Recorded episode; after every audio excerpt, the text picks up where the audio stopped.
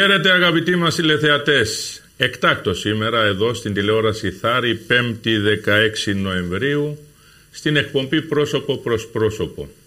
Λέγεται ότι η καρδία σε φρενωμένη στο πρόσωπο θάλει. Είμαστε λοιπόν πολύ χαρούμενοι γιατί είναι κοντά μας ο γνωστός σε όλους μας ανά το Πανελλήνιο και όχι μόνο ο Παπαβαγγέλης μας, ο πατήρ Ευάγγελος Παπα-Νικολάου. Χαίρομαι ιδιαιτέρως που μου κάνετε αυτή την τιμή που συγχρόνως είναι και ευλογία να βρισκόμαστε εδώ στην τηλεόραση Θάρη και να δράξουμε την ευκαιρία Παπαβαγγέλη μου να πούμε πράγματα μέσα από το αποστάλαγμα της αγαπώσης καρδίας σας. Και σήμερα η σκέψη μας στρέφεται στο Οικουμενικό μας Πατριαρχείο η διαπίστωση της αγιότητας του πατρός Γερβασίου Παρασκευοπούλου και του πατρός Αθανασίου Χαμακιώτη να έχουμε τις πρεσβείες τους και εσείς νομίζω ότι περισσότερο από τον καθένα θέλω να μας τονίσετε αυτή την έννοια της αγιότητας και πώς την βλέπουμε μέσα στην Εκκλησία ιδιαίτερα σε αυτούς τους καιρούς που είναι τόσο δύσκολοι αλλά και τόσο χαλεποί. Ευλογείτε.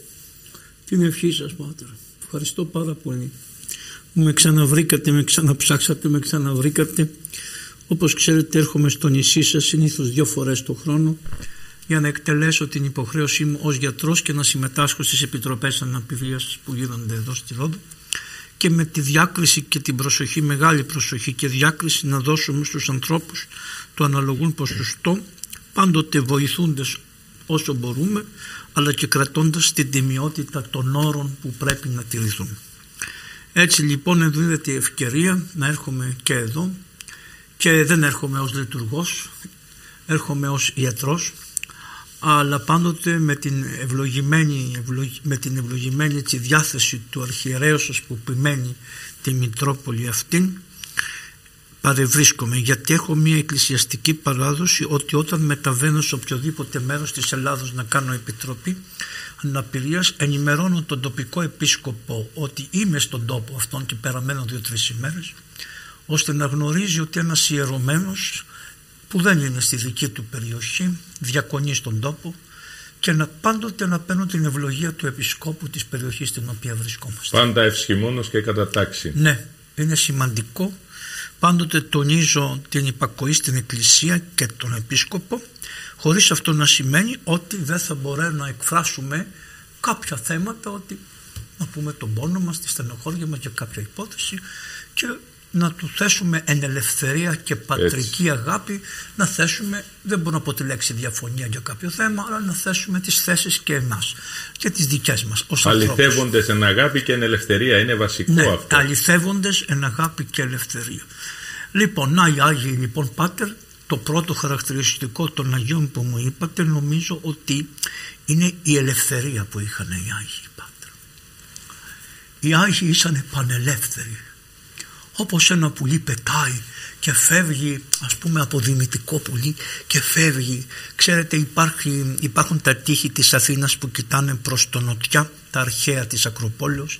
Αυτά λέγονται πελαζικά τείχη στην πραγματικότητα δεν καταλάβανε πολύ τι σημαίνει. Ήταν στην πραγματικότητα τα τείχη στα οποία καθόντουσαν οι πελαργοί για να ετοιμαστούν το βράδυ και το πρωί να φύγουν για την Αφρική. Ξαπλών, τώρα αυτοί οι δρόμοι χαθήκανε με όλη αυτή την καταστροφή που κάναμε στη φύση.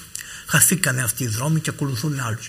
Αλλά λοιπόν οι αρχαίοι Έλληνες λέγανε να τα, τα τείχη στα οποία κάθονται οι πελαργοί εξού και πελαζικά, υπάρχει και φιλή βέβαια ελληνική πελαζική. Έτσι, θα λοιπόν- εξηγούμε και θα μας δίνετε ερεθίσματα να συζητούμε γιατί και αυτή η επέμβαση του ανθρώπου στη φύση είναι πολύ βασικό και πρέπει να το εξηγήσουμε. Πείτε μας όμως οι τη σκέψη λοιπόν, Οι Άγιοι λοιπόν είναι σαν τα... Φτάσανε να φτάσουν σε αυτή τη θέση σαν αυτά τα πουλιά τα πανελεύθερα και δώσανε μία και αφαιθήκανε μέσα στο πέλαγος της αγάπης του Θεού. Πέταξαν. Ναι. Αυτό πολλές φορές οι άνθρωποι που ζούσαν εγώ έχω μια μεγάλη ευλογία στη ζωή μου πάντα. Εγώ γεννήθηκα στη Μάνδρα της Ελευσίνας το 1961. Στο διάστημα αυτό ο πατήρ Αθανάσιος ο Χαμακιώτης διακονούσε σε ένα μέρος του χωριού μου που έχει μια εκκλησία λέγεται Μεταμόρφωση του Σωτήρος είναι στη μέση της διαδρομής ανάμεσα Μάνδρα και Ερυθρές. Τι ευλογία λοιπόν. Είναι τίποτα τυχαίο; Όχι είναι και κάτι ακόμα πιο σοβαρό που θα σας πω. Είναι πολύ ωραίο και έχω μεγάλη χαρά και σήμερα μου παίρνουν και μου λένε να ζήσεις. Γιατί; Διότι με σαράντισε ο πατέρας Θανάσιος ο Χαματσότης. Μεγάλη ευλογία. Τον πρώτο λοιπόν παπά τελικά που είδαν τα μάτια μου στη ζωή μου είναι ο πατήρας Θανάσιος ο Χαματσότης ο οποίος ήταν Άγιος από τότε δεν είναι τώρα επειδή μεγάλη τιμή που κάνει το Πατριαρχείο μας και έρχεται και αυτή την, την ε, θεώρηση του λαού διότι εγώ διακονώ πολλές φορές και την Ιερά Μητρόπολη Κηφισίας και συγχαίρω τη Μητρόπολη Κηφισίας δεν συγχαίρω δηλαδή όπως λέμε συγχαρήκια αλλά λέω συγχαίρομαι μαζί με τον Επίσκοπο που είναι ένας καλός Επίσκοπος εκεί στην πόλη και εμένα ευλογία μου έχει δώσει και εκκλησάκι έχω και λειτουργώ με την ευλογία του αλλά και διακονώ σε ένα μοναστήρι της περιοχής Εμίωτε στη Δροσιά, στην Αγία Σκέπη και που είναι δίπλα από την πίσω μεριά είναι το, εκεί που εκοιμήθη ο πατήρα Θανάσιος ο Χαμακιώτης. Επίσης συγχαίρω και έναν άλλο δεσπότη σε εμάς που έχουμε τον Ναυπλίου γιατί και αυτός ήταν, μένανε στην ίδια περιοχή και τον αγαπούσαν. Νεκτάριος. Άτσα, έτσι λοιπόν θέλω να σας πω ότι εγώ με κράτησε στις 40 ημέρες ο πατήρα Θανάσιος ο Χαμακιώτης γιατί οι γονείς μου τον είχαν εξομολογούντο ας πούμε ο πατέρας μου και η μητέρα μου στον άνθρωπο αυτόν μέχρι που έφυγε από την περιοχή μας και μετακόμισε αλλού αλλά λοιπόν τα 2-3 πρώτα χρόνια 61, 62, 63 νομίζω και 60 πιο νωρίς ευρίσκεται σε αυτή την περιοχή Μάλιστα. και διακονούσε εκεί πέρα ο πατήρ Αθανάσιος. Διάβαζα για τον Άγιο Γερβάσιο ότι έβλεπε λέει τις εικόνες στους τοίχους και έλεγε θέλω και εγώ να πάω σε αυτή τη θέση από ναι. μικρός.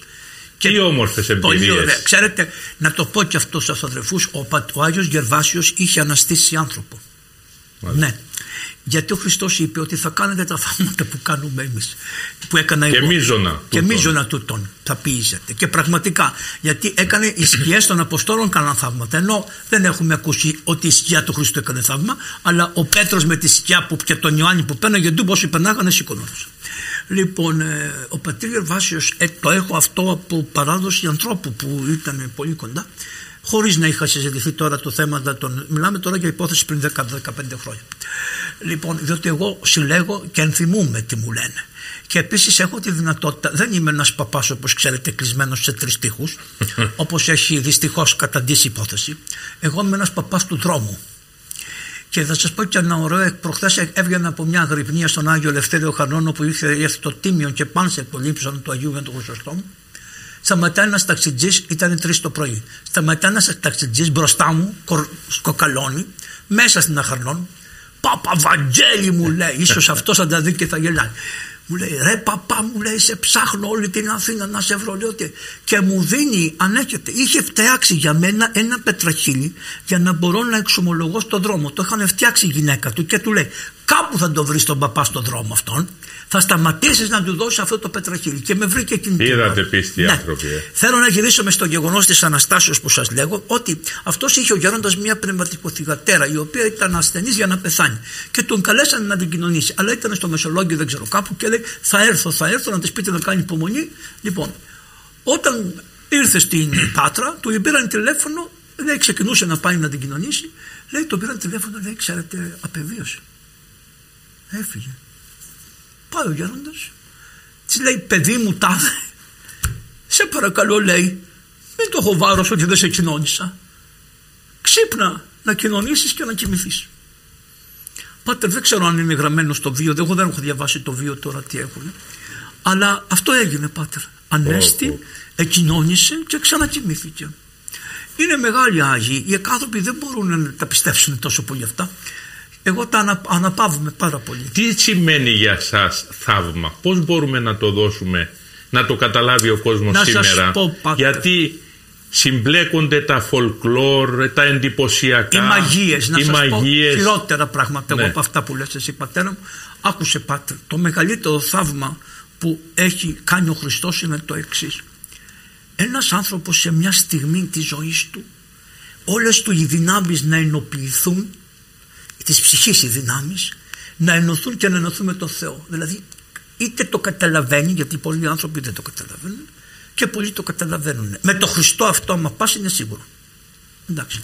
Αλλά δεν μπορώ να αρνηθώ, εγώ δεν μπορώ να αρνηθώ ότι και ένα παιδί με καθαρή καρδιά, σαν ένα που συνάντησα εχθές, ο οποίος μόνο μουσική παίζει και τα λοιπά, δεν έχει μία λεπτότητα και να είναι στα άκρα, καταλάβατε, της Εκκλησίας και να μπορεί και αυτός λόγω της βαπτίσεως που έχει έτσι. Η βάπτισης είναι απαραίτητο μυστήριο για να το δεις αυτό, γιατί είναι σχέση καρδιάς. Ο πιστεύσας και βαπτιστής. Στο Χριστό. ναι, δηλαδή Πρέπει να μπει ο Χριστός στην καρδιά, να βγει ο δαίμονας.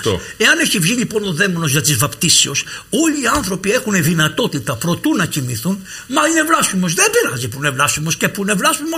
Θα μου πεις, μα όχι, όχι, και βλάσιμο να είναι, δεν το ξέρεις εσύ. Μπορεί ελάχιστη στιγμή να έχει μια τέτοια εσωτερική μετάνοια. με τους Αγίους που προσεύχονται, τέτοια εσωτερική μετάνοια, που να δει αυτό το ελάχιστο της ενωπήσεω, που αυτό είναι μια.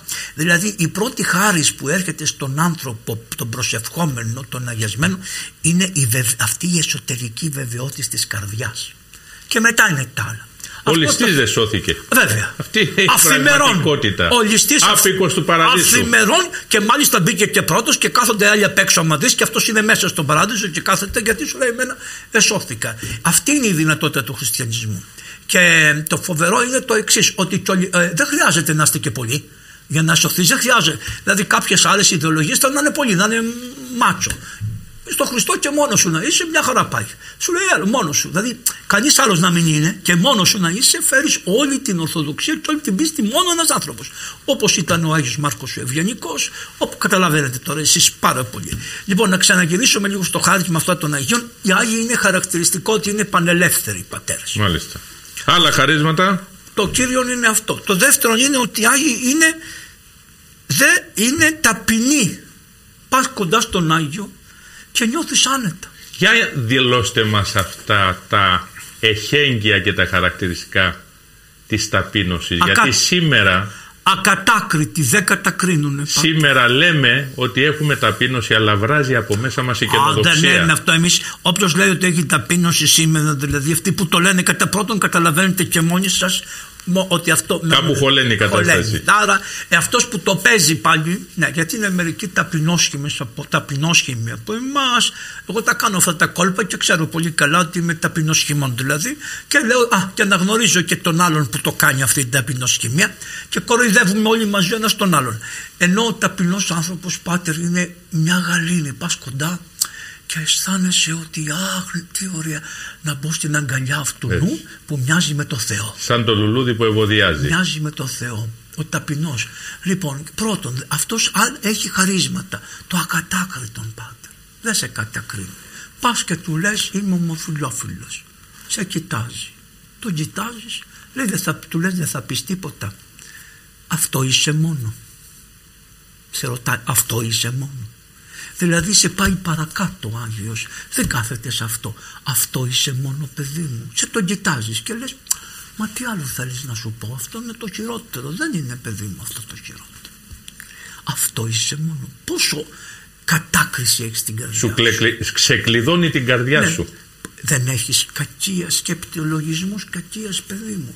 Δεν έχεις υπερηφάνεια δεν έχεις ε, πως το λένε φιλαργυρία. Αυτά δεν τα έχεις. Αυτό θα είναι το θέμα τώρα που θα γιατί το λέει μόνο, γι' αυτό λέει μόνον αυτό είσαι παιδί μου αλλά το λέει με τέτοιο τρόπο που σου λέει βρε καλός τον ε, βρε καλός τον ε, έλα εδώ Πολλοί δε Άγιοι όταν πηγαίνανε τέτοιοι άνθρωποι όπως ο πατήρ Ευμένιος στο, ο πατήρ Ευμένιος τον οποίο ζήσατε ε, και, ναι, και αυτό και, και, τα, και στα ρούστικα ένας που ήταν στην Κρήτη αλλά και πολλοί έζησαν τον πατήρ Ευμένιος τον, ε, που ήταν στο, στο λεπροκομείο ο πατήρ Ευμένιος δεν έδινε καμία σημασία σε αυτά τίποτα.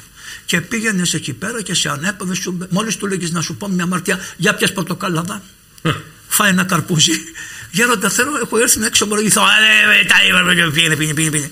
Μα γέροντα, έχω έρθει να εξομολογηθώ. Θα εξομολογηθείς, αλλά μετά τώρα πιες το καρφάι, τούτο και. Τι σου έκανε; Σε ανέπαβε πρώτα-πρώτα. Σου έδειχνε ότι ξέρεις, είμαι και λίγο παλαβός, να ξέρεις και ό,τι μου πεις δεν τα θυμάμαι. Τα είχε αυτά έτσι, τα έκανε, εξομολογούσε όρθιος. Άλλο χάρισμα αυτό να ξέρετε. Εμείς καθόμαστε στις καρέκλες και ενώ όλα τα μυστήρια της Εκκλησίας δεν γίνονται όρθια, αυτό το μυστήριο γίνεται στην καρέκλα. Τέλος πάντων, τα βλέπετε πώς τα έχουμε χαλάσει λίγο. Ε, επίσης, και πώς τα αλλοιώσαμε. Ναι, ναι. Ε, είχαν λοιπόν το ακατάκριτο. Από πού πήγαζε όμως το ακατάκριτο, Πάτερ. Πήγα, πήγα, πήγαζε από την ελεήμονα καρδία που είχαν. Άρα σχέση με την ελεημοσύνη. Ε; Ναι. Όμως δεν είναι πάντοτε γνησία ελεημοσύνη που να, σε, να σου κάνει το κατάκριτο. Είναι τέτοια η κατάκριση που μπορεί να σου κλέψει και την ελεημοσύνη. Και προσέχανε πάρα πολύ αυτό. Γιατί η ελεημοσύνη είναι αρχάριον πράγμα. Το αναρχαρίον είναι η ελεημοσύνη. Επίσης, ένας καλός κοσμικός, ας πούμε, ένας που δεν πατάει πολιτές στην εκκλησία, ή είναι χριστιανός και δεν πατάει, ή δεν είναι χριστιανός και. Αυτοί να δείτε, πάτερ, πολλές φορές είναι ελεήμονες καρδίες. Έχουν καλή. Έχουν μια... Δεν είναι να δώσουν λεφτά. Τα λεφτά, παιδιά, δεν είναι τίποτα να δώσεις. Να δώσεις τον άλλον ένα χαμόγελο. Την πνευματική ελεημοσύνη. Ναι, ναι, ε; να του πεις του άλλου αδερφέ μου καλέ. Να του πει να, να, τον, να σε κατα... να τον Ο λόγος σου με χόρτασε λέει. Και το φαΐ σου πια, φάτο. Αυτό είναι ελεημοσύνη, πάτερ, που θέλουν οι άνθρωποι. Και δεν είναι πολύ παρεξηγημένη λέξη για τους ειδικά, δεν τους νεοεποχίτε. Είναι πολύ παρεξηγημένη λέξη ότι συνδυάζει με την ελεημοσύνη. Δεν θέλουμε ελεημοσύνη, ούτε θέλουμε κι εμείς Πριν λίγες ημέρες γιόρταζε Ιωάννης ο Ελεήμων. Ναι. Ο Ιωάννης ο Ελεήμων λοιπόν πάτερ, ο οποίος ήταν ένα χαρακτηριστικό της ελεημοσύνης, ε, όμως και το, το, το, ξέρετε αυτό το ωραίο παράδειγμα ότι το αγόρασε ένας πλούσιος ένας στρώμα άλλοι λένε το αγόρασε ένα ρούχο χειμωνιάτικο και αυτά. Και αυτός ε, μόλις βρήκε τον πρώτο φτωχό του το έδωσε δώρο το πήρε ο φτωχός. Ε, βλέπει ο άνθρωπος ο πλούσιος που του αγόρασε το ρούχο του γέροντα του λέει ε, γιατί δεν το φοράς; Λέει το έδωσα το έδωσες; Του λέει εγώ δεν το πήρα για να το δώσεις το έχω για να το έχεις καλά λέει πάει το αγοράζει άλλο το δίνει και εκείνο. Και τέλος τέλος έγινε καμία κοσαριά φορές αυτό και του λέει: Να σου πω, λέει Ιωάννη, του λέει, δεν θα βαρεθείς δεν θα βαρεθείς να το δίνεις. Αφού δεν βαριέσαι εσύ να τα αγοράζεις. Mm. Καταλάβατε. Τόσο ελεήμων ήταν. Αλλά παρόλο που ήταν ελεήμων, κατά πρώτον να ξέρετε ότι η ελεημοσύνη προκαλεί το κράτος. Ναι, τι εννοώ. Όταν ένας άνθρωπος, ένας αρχιερεύς, ένας ιερεύς, έχει, του, του καταθέτει ο λαός στα πόδια του τα χρήματα Όπως ξέρετε και στον πατέρα Αντώνη του Πανικολάου το ίδιο γινόταν. Λοιπόν, το κράτος δεν του αρέσει και πολύ. Βασικά στην αρχή αδιαφορεί. Δεν το Αυτό όμως δεν είναι θέμα εμπιστοσύνης στο πρόσωπο. Εγώ πάντοτε πάτερ χρησιμοποιώ τα βιβλία της Εκκλησίας και τους Πολύ σωστά των κάνετε. Διότι είμαι ασφαλισμένος. Έτσι και αν μου πει κανείς τίποτα, του λέω: Κοίταξε να δεις να τη σελίδα, πήγαινε και διάβαστα και μην με ζαλίζεις. Λοιπόν, και, και της ιστορίας τα βιβλία. Και μέχρι ώρας δόξα ο Θεός. Και επίσης έχω δύο χαρακτηριστικά. Δεν υβρίζω κανέναν ποτέ άνθρωπο, ούτε έχω άποψη, ούτε έχω μια ρατσιστική αντίληψη για τα πράγματα. Είναι όλοι μας είναι αδερφοί. αδερφοί Αύριο σκέφτομαι να επισκεφθώ το μουφτί της πόλη, εδώ πέρα, της Ρόδου. Αλήθεια σας λέω, Πάτερ. Παρασκευή είναι, θα πάρω ένα κουτί γλυκά και θα πάω να τον χαιρετήσω το μουφτί. Θα ήθελα να τον δω το μουφτί της πόλης. Είδα ότι έχετε ωραία παλιά κτίρια τζαμιά που είναι εδώ πέρα. Θα πάω να τον δω τον άνθρωπο, να πω ένα γεια. Δεν πάω ως εκκλησιαστικός άνθρωπος με την έννοια ότι πάω με, να συμπροσευχηθώ, αντιλαμβάνεστε. Πηγαίνω να δω ως αδελφός έναν άλλον άνθρωπο, ο οποίος είτε το θέλετε είτε όχι, είναι απόγονος, είναι απόγονος του Αβραάμ. Να το ξέρετε. Είναι απόγονος Καλά του κάνετε γιατί βάζετε μία δικλίδα στους φονταμενταλιστές και τους φανατικούς. Βεβαίως πάτε. Και τους δικούς μας. Βέβαια. στους δικούς yeah. μας. Σε αυτούς λοιπόν, αναφέρομαι αυτό, αυτό, είναι, λέει, αυτό δεν είναι ελεημοσύνη, είναι ελεήμον καρδία πάτε.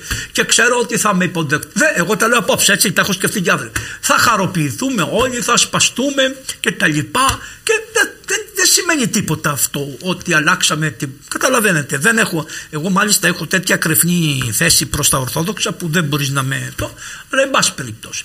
Ε, γι' αυτό και ενώ μου έχουν πει να μην φορά, να κουρεύα τα γυαλιά μου, να βγάλω τα μαλλιά μου, να φοράω κουστούμάκια και να πηγαίνω, δηλαδή έχω την άδεια επειδή είμαι ιερεύς του εξωτερικού. Αντιλαμβάνεστε, εγώ τους είπα είστε με τα καλά σας που θα κόψω τα γυαλιά μου. Το ευλογημένο ράσο να βγάλω. Ε. καημένοι, μια χαρά είμαι. Έχουμε αυτά.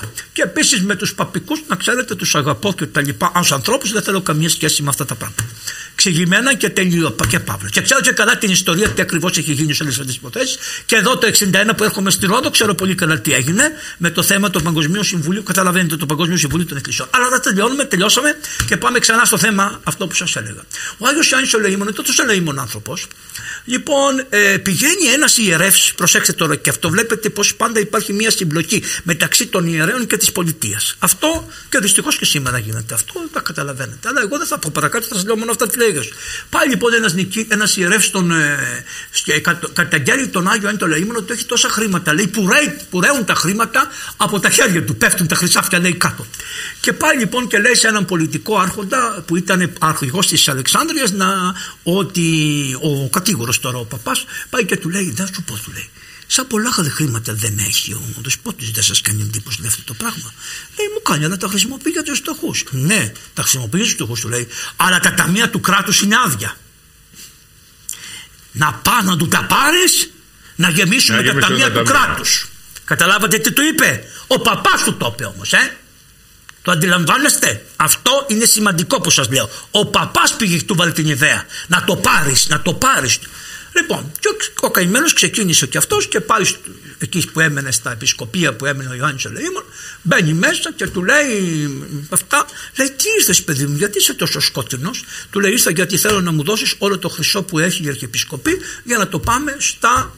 Ε, πώς θα, να το πάμε στο, στα δικά μας να το βάλουμε στα κρατικά στο λοιπόν, Κορβανά μάλιστα το κρατικό λοιπόν και τι του απαντάει ο επίσκοπος αυτό είναι ιεροσύλια δεν ανήκουν ου δίκαιον πατρίκιε τα καθιερωμένα το επουρανίο βασιλεί το επιγείο βασιλεί προς ενέγκε η ιεροσυλία γαρτούτο και εις θεόν φαύλων αμάρτημα αυτά του λέει δεν είναι αφιερωμένα για το βασιλιά των της γης. Και αυτό είναι, η ιεροσυλία. Είναι αφιερωμένα στο βασιλιά το Θεό. Λοιπόν, εσείς μια χαρά τα φάγατε τα δικά σας αυτά τα δίνει ο λαός, ο λαός τα δίνει και τα δίνει στο Θεό. Είναι του Θεού και είναι για τους πτωχούς.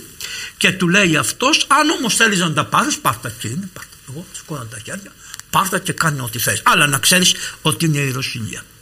Τα πήρε λοιπόν ο, βασι... ο, ο έπαρχος εκεί Κατέβαινε λοιπόν τις σκάλες τα είχαν σε ένα και κατέβασε, έστειλε τους στρατιώτες και κατεβάζανε χρυσά ό,τι είχε, τα οποία θα έδινε στους στόχους έτσι, δεν ήταν δικά του. Την ώρα που κατεβαίναν οι στρατιώτες ανέβαιναν μοναχοί από με διάφορα μέρη και κρατούσαν κάτι πύληνα δοχεία και λέγανε μέλι άριστο, μέλι μέτριο, μέλι τάδε. Ανεβαίνανε τα σκαλιά και κατέβαινε ο άρχοντας που έπαιρνε τα χρυσά. Το βλέπει ο άρχοντας λέει τι γράφει αυτό λέει, του λέει μέλι γράφει του λένε οι μοναχοί. Α πες τον πε, α, πες το δεσπότη να μου στείλει λίγο από αυτό το καλό το μέλι την ώρα πάτερ που μαζευτήκαν αυτά τα 50 τσούπια μέσα στην Αρχιεπισκοπή λέει δεσπότης καλά τόσα πολλά τσούπια μέλη τι να τα κάνουμε; Για ανοίξτε τα ανοίξανε πάτερ ήτανε χρυσός. Όσα επήρε ο άρχοντας επιστρέφηκαν επιτριπλάσια ερχόντουσαν πίσω στον Άγιο Γιάννη τον Ελεήμονα. Τι κάνει; Σφραγίζει αυτό που λέει το καλύτερο με τα χρυσά νομίσματα πάλι μέσα και τα στέλνει στον άρχοντα δώρο. Και του λέει του αρχόντους αυτό το στέλνω δώρο για να καταλάβεις ότι το Θεό δεν μπορεί να τον φτωχύνει άνθρωπος φαρτός. Τι ωραίο πράγμα. Βρε κακομύρι που πας ρε κακομύρι δεν μπορείς να φτωχύνεις το Θεό άφθαρτο, άνθρωπος φθαρτός. Το ανοίγει αυτός βλέπει τα χρυσάφια λέει τι είναι αυτά. Αυτά είχαν μέσα λέει τα κιούπια. Την ώρα που εσύ κατέβαινες ανεβαίναν αυτά τα κιούπια. Ξαναήρθανε λέει στον επίσκοπο στον Πατριάρχη, στον Πατριάρχη τον Ιωάννη τον Ελ... ξαναήρθανε στον Ελεήμονα τα λεφτά που πήρες και περισσότερο μετανόησε αμέσως αλλά βλέπεις ποιος είχε κάνει το κακό. Βλέπει βλέπεις ο παπάς. Βλέπεις πάτερ ότι πρέπει να προσέχουμε να μην έχουμε καμία διαπλοκή μεταξύ μας με το κράτος αυτό να το προσέχουμε. Ξέρει και ο λαός, γιατί εγώ θέλω να μιλάω τη γλώσσα της αλήθειας, το ξέρετε. Λοιπόν, και να ξέρετε ότι ένα άλλο χαρακτηριστικό που είχαν αυτοί οι Άγιοι δεν μπλέξανε ποτέ με αυτά. Ποτέ δεν μπλέξανε. Ήπλανε πάντα με τη σωστή μεριά της της ιστορίας που λέει και ο Πρωθυπουργός μας, δηλαδή με, ποιο, με τον αδικημένο. Όποιος θέλει να είναι με τη σωστή πλευρά της ιστορίας δεν είναι με τον νικητή, είναι με τον νικημένο. Ενώ, καταλάβατε, πάει με τον πεκραμένο, πάει με τον αδικημένο. Με αυτόν πάει. Δεν να τον στηρίξει, να τον δυναμώσει. Αυτό είναι χαρακτηριστικό των Άγιων. Το τρίτο τώρα που έχω να σας πω για τον Άγιο αυτόν, ενώ έκαμε τόσες ελεημοσύνες και βλέπεις πώ τον βοηθήσει ο Θεός, εν τούτης πάτερ, και ενώ ήταν καλόγερος πραγματικός, το, το άλλο χαρακτηριστικό που πρέπει να έχουν οι Άγιοι είναι το είπαμε το ακατάκριτο, δεν κρίνουν ποτέ. Όμως πολλές φορές δεν το γλιτώνεις. Γι' αυτό η ζωή των Αγίων δεν είναι τελεία. Πρέπει να το καταλάβουν οι άνθρωποι. Λένε μερικοί, μα ήταν οι Άγιοι τέλειοι. Δεν ήταν οι Άγιοι τέλειοι. Οι Άγιοι ήταν σε μια πορεία τελειότητος. Η αγιοσύνη είναι μια πορεία τελειότητος. Όπως θέλω να πω και στους Ορθοδόξους Χριστιανούς για τα μυστήρια που λέμε της Εκκλησίας. Το βάπτισμα δεν είναι ένα μυστήριο που σου λέει τέλειωσες και έγινες Άγιος. Τι κάνει το βάπτισμα; Το βάπτισμα σου δίνει τη χάρη και τη δυνατότητα αφού εκμεταλλευτείς τη χάρη ειδικά του χρήσματος μετά το βάπτισμα Να γίνεις ο νόμος της Βασιλείας. Ναι, Όπως το λέει η ευχή. Ναι, να γίνεις Άγιος. Καταλάβατε. Τι είναι, είναι δυνάμει. Είναι, δυνάμει. είναι ένα πολιτήριο ότι πέρασες από την έκτη δημοτικού και πας στην πρώτη λυκείου, πρώτη γυμνασίου. Αυτό είναι το, μισθή, το, το βάφτισμα. Αλλά πρέπει να διαβάζεις. Βέβαια. Εκκλησιαστικά δηλαδή είναι μάθηση, μαθητεία. Εγώ στέκομαι σε αυτό το ναι. οποίο άκουσα σε μια ομιλία σας ότι βγήκατε να μιλήσετε στην ηλικία των 60 ετών. Μέχρι τότε ναι. διαβάζατε. Ναι. Και αυτό είναι βασικό πράγμα ότι πολλές φορές εμείς οι εκκλησιαστικοί κάνουμε αυτό το λάθος, θα έλεγα το αφετηριακό. Μιλάμε εύκολα, μιλάμε γρήγορα, μιλάμε πολύ. Έχουμε ένα ξύλινο λόγο ναι. που δεν αγγίζει τις καρδιές ιδιαίτερα των νέων παιδιών. Και επίσης ένα πολύ βασικό που θέλω να το ανοίξουμε. Το θέμα των μυστηρίων. Η Θεία Ευχαριστία σας έχω ακούσει να κάνετε αυτή τη μοναδική εξήγηση ακόμη και σε παιδιά κατηχητικών αλλά και νέα παιδιά. Πόσο να βάλω τη λέξη μαγεύονται όταν ακούσουν αυτές τις αλήθειες της πίστης. Γιατί δεν τα λέμε αυτά; Πάτερ κοιτάξτε να δείτε. Ε, έγιναμε και όπως είπατε και εσείς εδώ δεσπότησες ένας ένας παλιός δεσπότης ξέρετε που είχατε έλεγε ότι η εκκλησία καμιά φορά είναι και μάνα αλλά είναι και μητριά η μητριά δεν ταΐζει τα παιδιά της. Το χαρακτηριστικό της μητριάς είναι ότι δεν ταΐζει τα παιδιά της. Ή τους δίνει φαγητά που δεν είναι και πολύ καλό. Ή ενδιαφέρεται και πρώτα ενδιαφέρεται για το δικό της το παιδάκι άμα κάνει γιατί άμα δεν κάνει χτυπάει και τα άλλα. Καταλαβαίνετε τι σας λέω. Άρα το μεγαλύτερο πρόβλημα είναι ότι μερικές φορές άνθρωποι όμως, έτσι, οι άνθρωποι, όχι οι χάρη του Αγίου Πνεύματος, οι άνθρωποι καμιά φορά δεν φερόμαστε σωστά προς τους ανθρώπους. Δεν κάνουμε τις σχέσεις μας όπως λέει το Και Ευαγγέλιο. Και τους τραυματίζουμε. Τους τραυματίζουμε, πάτερ είναι τόσο εύκολο να τραυματιστούν οι σύγχρονοι άνθρωποι γιατί το ζητάνε και λιγάκι μεταξύ μας. Είναι Σωστό έτοιμοι, αυτό. Είναι έτοιμοι, αλλά κάνουμε και εμείς πάρα πολλά λάθη. Ε, οι Άγιοι αυτοί και αυτούς που ξέρω όλους, ποιο να βάλουμε, τον Παπαεφρέμ, τον Κατουνακιώτη, ο Παπαεφρέμ ας πούμε κάτι έγινε εκεί πέρα, κατέβηκε να μπει στο καράβι και καθυστέρησε το καράβι για λίγο και του είπε ο καραβοκής στο τέτοιο να πας. Λοιπόν, μετά που βγήκε πήγε να λειτουργήσει και δεν μπορούσε να λειτουργήσει ενώ δεν είχε φταίξει τίποτα αλλά ο διάβολος τους μπέρδεψε και έγινε αυτή η δουλειά. Λέει στο γέροντα, γέροντα εγώ δεν θα λειτουργήσω, θα κατεβώ ξανά όταν θα ξαναπεράσει το καραβάκι στο μεσημέρι, να βάλω μετάνοια στον άνθρωπο, να ειρηνεύσω με τον άνθρωπο που είπε αυτή την κουβέντα και ύστερα θα γυρίσω να λειτουργήσω. Ξέρετε τι σημαίνει αυτό, δύο η ώρα το μεσημέρι η Θεία Λειτουργία. Αυτά είναι φοβερά πράγματα. Εγώ, εγώ τα έζησα, τα άκουσα από τους ίδιους. Δεν είναι, τα άκουσα, τα έζησα σε πάρα Αλλά εμείς, Παπαβαγγέλη, είμαστε άγεστοι τέτοιων εμπειριών. Είσαστε, δεν πιστεύω. Είσαστε, δεν αφήνει ο Θεός κανέναν άγεστο πάτη. Όλοι έχετε καλές ρίζες, γνωρίζετε πώς είναι οι καλές ρίζες και τα λοιπά, τα γνωρίζετε καλά. Λοιπόν, και έχετε και τους Αγίους που οι Άγιοι είναι ζωντανοί. Δηλαδή, αν δεν βρεις κανέναν, κανέναν δεν βρεις της εποχής σου. Δεν είναι. Είναι οι Άγιοι ζωντανοί. Ο Νεκτάριος δεν είναι ο Άγιος Νεκτάριος, δεν είναι ζωντανός. Ο Άγιος Κωνσταντίνος ο Ιδραίος που είναι και Αρβανίτης, Αρβανίτης Άγιος γιατί εγώ τους αγαπώ είναι από τα χωριά μας, από εκείνα τα μέρη της πατρίδας μου και μπαίνω ο Άγιος εκεί στην Ήδρα και τα λοιπά που ένα, ένα, ένα σπασμένο κανάτι τον έσωσε τον Άγιο αυτόν τον άνθρωπο τον έσωσε ένας σπασμένο κανάτι. Της νονάς, του το, το, το, σπασμένο το κανάτι έκανε να σκεφτεί ο άνθρωπος και να πει μα τι κάνω εγώ εδώ πέρα; Τι σημαίνει εκεί που δεν πιστεύεις ότι μπορεί να γίνει τίποτα η χάρη του Θεού ενεργεί με ένα σπασμένο κανάτι. Αρκεί να είσαι βαφτισμένος πάτερ. Γι' αυτό αυτό το κακό που γίνεται να μην πηγαίνουν τα παιδιά να τα βαφτίζουν τελευταία. Μερικοί άνθρωποι δεν τα βαφτίζουν τα παιδιά τους. Τι κάνουνε; Αφήνουν να, μην, να είναι στην καρδιά τους ο δαίμονας δεν καταλαβαίνουν οι άνθρωποι ή πάλι δεν είναι με αίμα και σάρκα. Δεν μου φτάει εμένα ούτε η, η, πολιτεία ούτε το Ισραήλ ούτε πως λένε τους άλλους ανθρώπους από εκεί πέρα. Δεν μου φταίει εμένα αυτό. Εμένα με φταίει ο διάβολος που ανακατεύει την οικουμένη ως λέον οριόμενος ζητών την ακαταπεί Άρα εγώ θα πολεμήσω. Ο μισόκαλος. Θα, το ναι, λένε ο μισόκαλος. Εμείς θα πολεμήσουμε το εναντίον, το ταγκαλάκι, εναντίον του μισοκάλου αυτού όντως. Το οποίο δαγκώνει τους ανθρώπους και εκφράζονται με πάρα πολύ άσχημα. Τα νέα παιδιά μπορούν να το καταλάβουν αυτό. Όχι, δεν το καταλαβαίνουν, αλλά όταν κουβεντιάσεις με τα νέα παιδιά, εγώ πάτερ έχω ένα, μια μεγάλη ευλογία. Έχω αυτό το διτό. Είμαι γιατρός και παπάς. Και δεν έγινα παπάς και γιατρός ήμουνα γιατρός και παπάς. ε, πάντοτε είχα την επιθυμία της ιεροσύνης και το συγκρατούσα και αυτό κατ' εντολή των γερόντων μου μέχρι να έβρω τον κατάλληλο επίσκοπο να σκύψω το κεφάλι μου. Αυτό το λέω, το ομολογώ αυτό. Αλλά και την πνευματική ορίμανση, ε. Ναι, πάτερ. Και επίσης κάτι άλλο. Ένας Άγιος Γέροντας μου είπε όταν θα σε καλέσει η Εκκλησία δεν θα πεις όχι. Μάλιστα.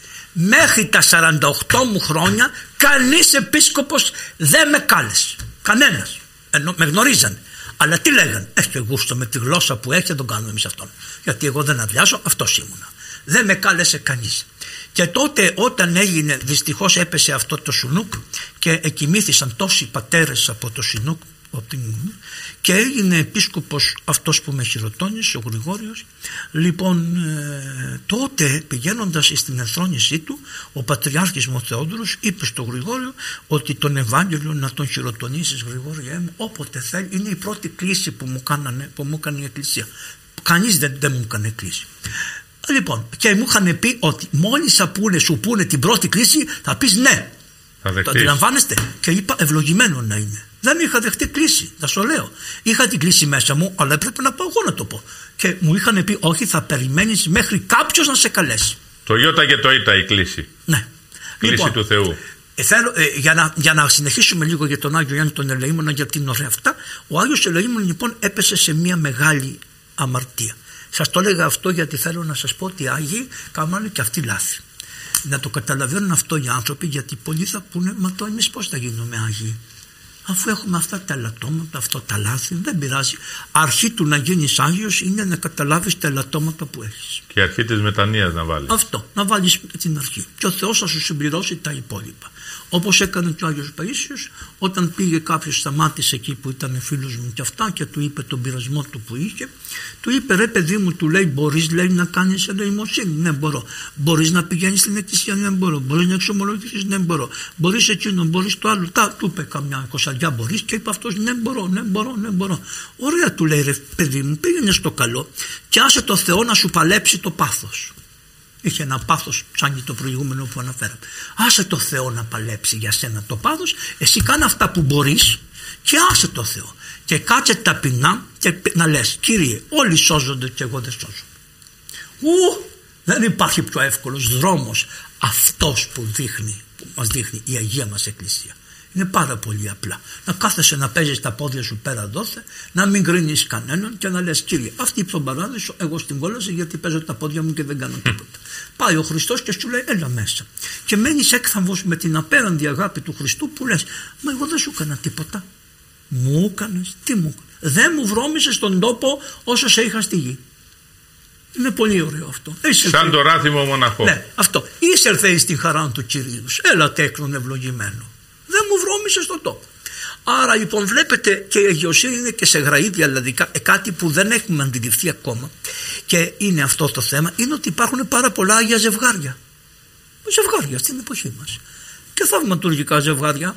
Ένας, ο, ένας, ο, ένας και παντρεμένοι άνθρωποι που κάνουν αγιασμένοι άνθρωποι προς, ένας μοναχός νομίζω που είναι στο Αγιονόνος, ο ιερομόναχος, ο Πατηρευθύμης, έχει γράψει μια σειρά από βιβλία τέτοια που μαζεύει από όλες τις περιοχές ανθρώπους που ζήσανε παντρεμένοι ασκητικά, που κάνανε οικογένεια, που είναι γιαγιάδες, που είναι αυτό, που είναι το άλλο. Και αυτοί αγιασμένοι άνθρωποι είναι και έχουν ίσως και πολύ δυνατότερα από αυτά αλλά τώρα η Εκκλησία έχει προσέξει αυτούς τους Αγίους και εμείς όποιον η Εκκλησία μας τον βάλει έχουμε και αυτούς που έχουμε στην καρδιά μας γιατί το όλοι ξέρουν αλλά όποιον η Εκκλησία μας προβάλλει Οφείλουμε αυτό που είπατε, την υπακοή. Την υπακοή και όχι απλώς την υπακοή, γιατί βλέπω και μερικούς αντιδρασίες που κάνουν αντιδράσεις αυτά και λένε ότι αυτό δεν. Τι λέτε, μωρέ, αφήστε το άγιο πνεύμα να σας κανονίσει και ησυχάστε, γιατί πάτε παίρνουν αυτό που σας λέω τώρα εδώ που έπαθε ο Άγιος Ιωάννης Ολεήμου τι έπαθε ο Άγιος Ιωάννης Ολεήμου λοιπόν στο, μια μέρα που εκεί που καθόταν με τους, πάντα με τους ιερείς του και αυτά του λένε ε, ε, γέροντα να σου πούμε κάτι λέει τι είναι ένας μοναχός στην Αλεξάνδρεια. Η Αλεξάνδρεια βέβαια είναι μια τεράστια πολιτεία δεν μπορείτε να φανταστείτε τι πολιτεία άρα ήταν πόσους δρόμους είχε έτσι παράλληλους καθέτους και τα λοιπά είχε ολόκληρα τετράγωνα είχε κήπους είχε τα πάντα. Τον είχε την έκτισε ο Μέγας Αλέξανδρος αλλά και επεκτάθηκε επί Πτολεμαίων λοιπόν και του, Άγιος, ο Άγιος ήταν επίσκοπος δήμαρχος αυτής της μεγάλης πόλεως Αλεξανδρίας, έτσι λεγόταν, της μεγάλης πόλεως Αλεξανδρίας. Πάει λοιπόν, πάει το Παπαδαριό εκεί πέρα που ήταν στον Άγιο και του λέει ξέρεις είναι ένας μοναχός ο οποίος κουβαλάει μαζί του μια γυναίκα και ένα μούλικο. Του είπανε του Αγίου. Ο Άγιος λέει τι έγινε, αυτό λέει.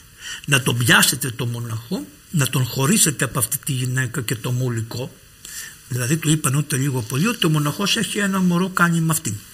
Να την διώξετε, να, τον διώξετε, να τη διώξετε τη γυναίκα, να τον πάρετε το μοναχό, να τον βάλετε στα υπόγεια της επισκόπης, ρίξτε του και καμιά γουρδουλιά και αύριο θα του κάνω το δικαστήριο.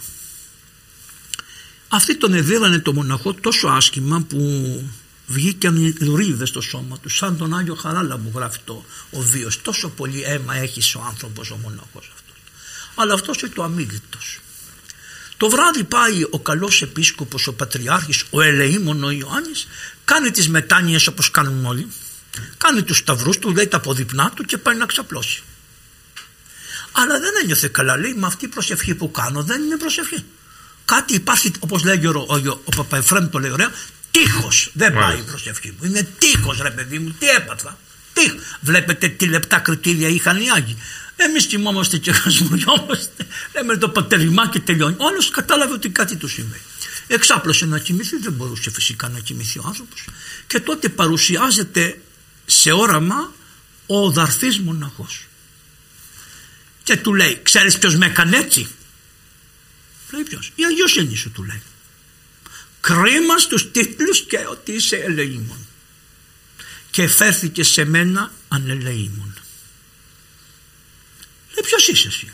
Είμαι ο μοναχός που στα μπουντρούμια; Τι λες του λέει. Σηκώνεται αμέσως, ανάβει φώτα. Πάντοτε είναι πολύ ωραίο αυτό. Δεν έχουμε τα φώτα τα ηλεκτρικά, αλλά είναι αυτό το ανάβω φώτα σημαίνει ανάβει τα λιδολίχνα, έδωσε εντολή να ανάψουν τα φώτα και να πάνε αμέσως κάτω να τον το φέρουν μπροστά. Και πράγματι σηκώθηκε, φόρεσε τα ιερατικά του και κάθισε σε μια καρέκλα και το, το φέρανε λοιπόν τι να δει, ένα πτώμα δαρμένο. Όπως τον είδε ζωντανός στο όραμα, έτσι τον είδε. Του λέει βρε παιδί μου ποιος έκανε έτσι; Εσύ του λέει με έκανες. Μάλιστα. Γιατί πώς το έκανα εγώ αυτό; Λέει κοίταξε να δεις. Πρώτη αμαρτία. Με κατεδίκασες προτού να με κρίνεις. Είναι εκκλησιαστικά σωστό αυτό; Εδώ είναι ο βίος του Αγίου. Εγώ όποιος θέλει ας τα δει.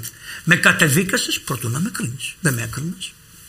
Άρα και δεν έδειξες και έλεος. Άρα ο τίτλος ελεήμων δεν σου αξίζει.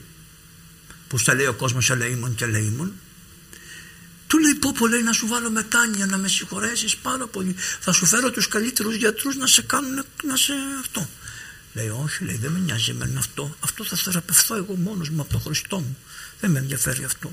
Κοίταξε όμως να δεις ενώ πως τον κατέκρινε ακόμα πιο βαθιά πάτερ. Τι του λέει.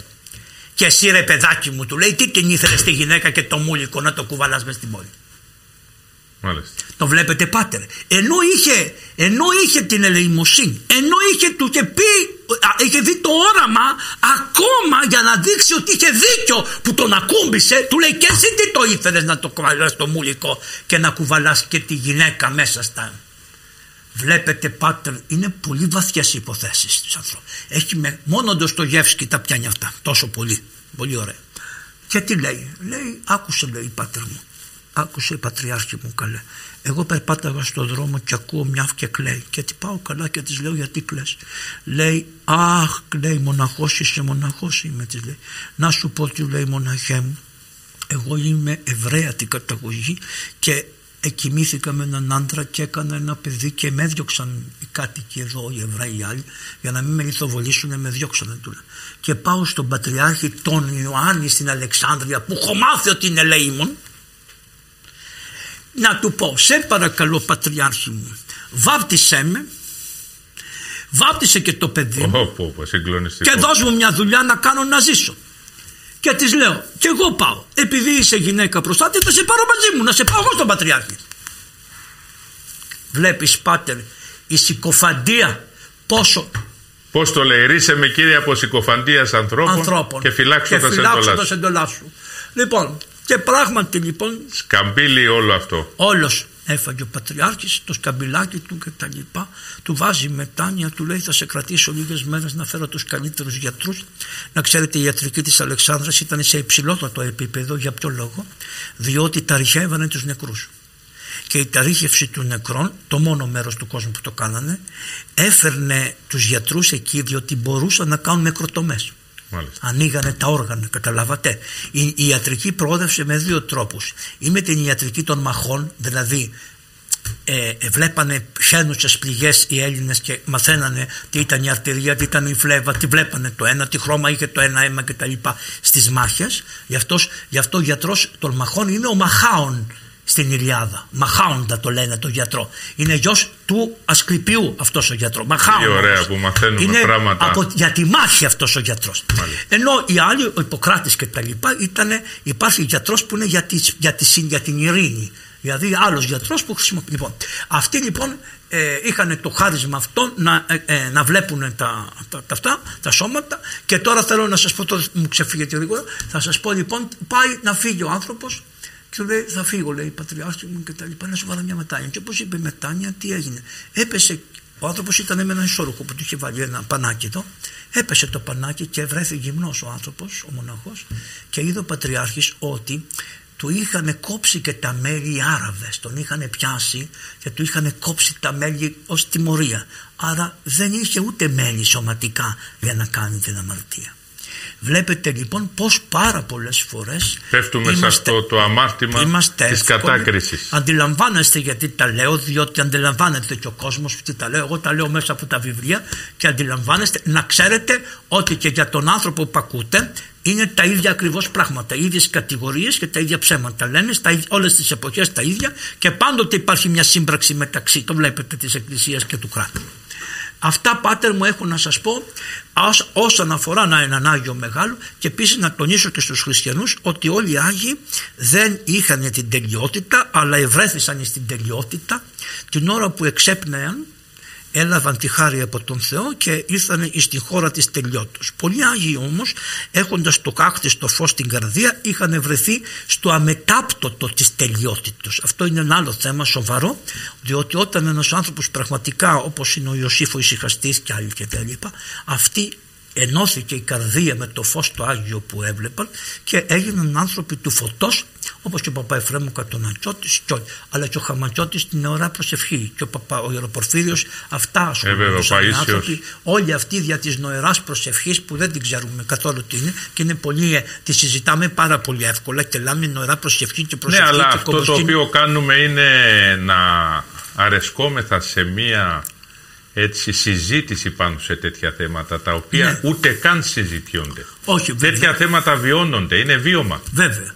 Τι ε... να πεις τώρα για την ωραία προσευχή, να κάνεις δηλαδή διαλέξεις για το άκτιστο φως, τι θα καταλάβει ο άλλος; Ναι. Αν δεν το δώσεις εμπράκτος. Αν το έχεις πάτερ, το καταλαβαίνει ο άλλος. Όπως ήταν ο Άγιος ο Άγιος Σεραφείμ του Σάροφ, ε, όταν μίλαγε με τον Μοτοβίλοφ και του λέει Μοτοβίλοφ υπάρχει το πνεύμα του Άγιον τι είναι αυτό το πράγμα; Του λέει υπάρχει αυτή η χάρη λέει δεν κοίταξε ρε Μοτοβίλοφ του λέει γύρω σου βλέπει και ενώ είχε χιόνι είδε φως, φως. πιο άσπρο από το χιόνι λάμπει το πρόσωπό σου λέει δεν μπορώ να σε δω και τι του λέει ο Άγιος και το δικό σου λάμπει και ούτε εγώ μπορώ να σε δω ενώ ήταν αμαρτωλός τι έκανε ο Άγιος του έδωσε μία πύρα της χάριτος του Αγίου Πνεύματος. Και του λέει ο άνθρωπος, του λέει ο άνθρωπος, του λέει: Εγώ που πήρα αυτό το πνεύμα του Άγιον και είδα πως εν όλο αυτό το φως μπορεί να δαιμονιστώ. Προσέξτε, τον ρώτησε. Θα δαιμονιστείς, λέει 15 χρόνια μετά από το θάνατό μου, θα δαιμονιστείς. Αυτός που είδε το άκτιστο φως. Αλλά δεν το πήρε με τον κόπο του και με τον υδρότα του και με τη θυσία του, του το έδωσε ο πνευματικός του ευλογία να το δει. Το έζησε όμως. Την είχε την εμπειρία. Αλλά η εμπειρία δεν τον προστάτεψε πάτερ ο αγώνας σε προστατεύει. Πολύ σωστό. Άφησε ένα κενό. Έγινε αυτό που είπε ο γέροντας. Μετά ο ίδιος ο γέροντας θα έρθει ο πτωχός Σεραφείμ να σε θεραπεύσει ο ίδιος επαρουσιάστηκε κάτι ανάλογο να ξέρετε είναι και στο βίο του Αγίου Ευμενίου γιατί να το ξέρετε έχει και αυτός μια τέτοια στιγμή που τον επίδεξε του δαιμόνιου λοιπόν και ήρθε ο, ο ίδιος η Παναγία τον εθεράπευσε τον Άγιο Ευμένιο και ο Άγιος Σεραφείμ, ο πτωχός Σεραφείμ θεράπευσε το Μοτοβίλοφ. Γι' αυτό λένε οι πατέρες ότι μίζον των αρετών η διάκριση. Α, ένα άλλο λοιπόν χαρακτηριστικό άλλο που υπάρχει στους Αγίους είναι η διάκριση. Η διάκριση είναι όμως ένα πράγμα των τελείων κι αυτό. Δηλαδή, και το πρόβλημα που έχουμε είναι το εξής. Έχουμε πνευματικούς και λέμε πνευματικός, πνευματικός. Στην πραγματικότητα έχουμε εξομολόγους πάτερ. Πηγαίνουμε και εξομολογούμαστε. Γιατί, γιατί πνευματικό σημαίνει διάκριση. Έτσι. Δεν είναι όλοι πνευματικοί. Μα ακόμα και από τους εξομολόγους. Γιατί πάτερ; Διότι δεν έχουν όλοι το πνεύμα της διακρίσεως δηλαδή να ξεχωρίσουμε. Αυτό που ζεις και αυτό που λες είναι από το Θεό είναι από το διάβολο. Αυτή είναι η δουλειά των διακριτικών. Ο Άγιος Πορφύριος πήγαινε και σου λέγει αυτό είναι το διάβολο του. Μην το σκέπτεσαι. Εμείς τέτοιους θέλουμε. Αυτοί μας λείπουν οι πατέρες. Μας λείπουν αυτοί. Ο Γερβάσιος. Ο Άγιος αυτός που, που σήμερα. Άρα λοιπόν είναι μερικοί που λένε Μα δεν έκανε θαύματα. Δεν είδα θαύματα του Αγίου. Ή έγραψε ένας βιβλίο λέει καλό και Και ξέρετε πώς τους θέλουμε αυτούς τους διακριτικούς σήμερα; Μόνο αυτό θέλουμε. Γιατί ακούμε τους ανθρώπους καθημερινά σε επικοινωνία. Δηλαδή μίλησα με τον Θεό, μίλησα με την Παναγία, μου είπε αυτό ο Θεός, μου είπε αυτό η Παναγία. Ναι αυτοί που λένε αυτά τα πράγματα με και τόση ευκολία και με... τους φωτισμένους και είδαμε αυτό το όνειρο και εκείνα και τα άλλα να πάνε να κοιταχτούν θα με συγχωρέσετε να έρθουν στην Επιτροπή Αναπηρίας να τους δούμε. Κάτι αναπηρικό υπάρχει διότι σας ξαναλέω πάλι το να σου φανερωθεί μια ημέρα σε μια έκτακτη στιγμή η κυρία Θεοτόκος να σε στερεώσει να σε ναι και τα λοιπά. Αλλά να έρχεται κάθε Τετάρτη κάθε Παρασκευή να πίνει καφεδάκι μαζί σου και να τα κουβεντιάζετε καταλαβαίνετε ότι υπάρχει μια σύγχυση φρενών λοιπόν να ξέρετε ότι ότι πολλοί άνθρωποι έρχονται στην εκκλησία μαγικά. Πώς θα το πολεμήσουμε αυτό, πρώτον, να, πρώτον να μην δεχτούμε τη θέση που θέλουν οι άνθρωποι να είμαστε εμείς οι μάγοι. Οι Για άνθρωποι, τους κληρικούς, ε. Βέβαια, οι άνθρωποι θέλουν να είμαστε εμείς οι μάγοι, πάτερ. Δεν λέω παιδί, σου λέει πάνε σε, πάνε σε κάτι μάγισσες εδώ ε, να σας πω κάτι. Και τα, μυστήρια τα θεωρούν έτσι. Βέβαια. Κάνε προσευχή να γίνει καλά ναι. ο άλλος. Τα κατάλοιπα της τουρκοκρατίας, γιατί αυτό ήταν, βλέπετε, ήδη οι άνθρωποι που είναι στο απέναντι έχουν πολύ τα μαγικά, γι' αυτό βλέπετε κάτι μάτια, κάτι ξεμάτια, κάτι χάντρας και το και άλλα πράγματα και πέρασαν και στον ελληνισμό και σου κάνει, κάνουν αυτά τα μαρτυρικά, βάζουν ένα σταυρό, βάζουν και μια μπλε χάντρα για να μην σε ματιά. Μπόρδες. Ο διάβολος με τον Χριστό μαζί.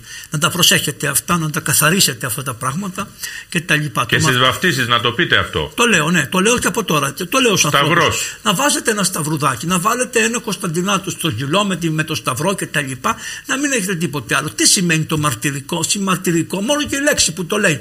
Τι μαρτυρείτε δηλαδή, τη χάντρα; Για όνομα του Θεού μαρτυρικό του αλλάζεις. Έχουμε φτάσει πάτερ να μην εννοούμε τις λέξεις. Όταν λέμε καλησπέρα εννοούμε μεσημέρι. Όταν λέμε, δηλαδή καταλάβατε, μας έχουν αλλοιώσει και χρησιμοποιούν τις λέξεις ψευδός. Δηλαδή δεν, δεν απηχούν αυτή την αρχαία. Αυτό το νόημα που είχε το 60 μια, μια λέξη πάτερ το έχουν αλλάξει με τον καιρό. Σου βάζουν καινούριες, χρησιμοποιούν τις λέξεις και τους αλλάζουν το νόημα τι σημαίνει.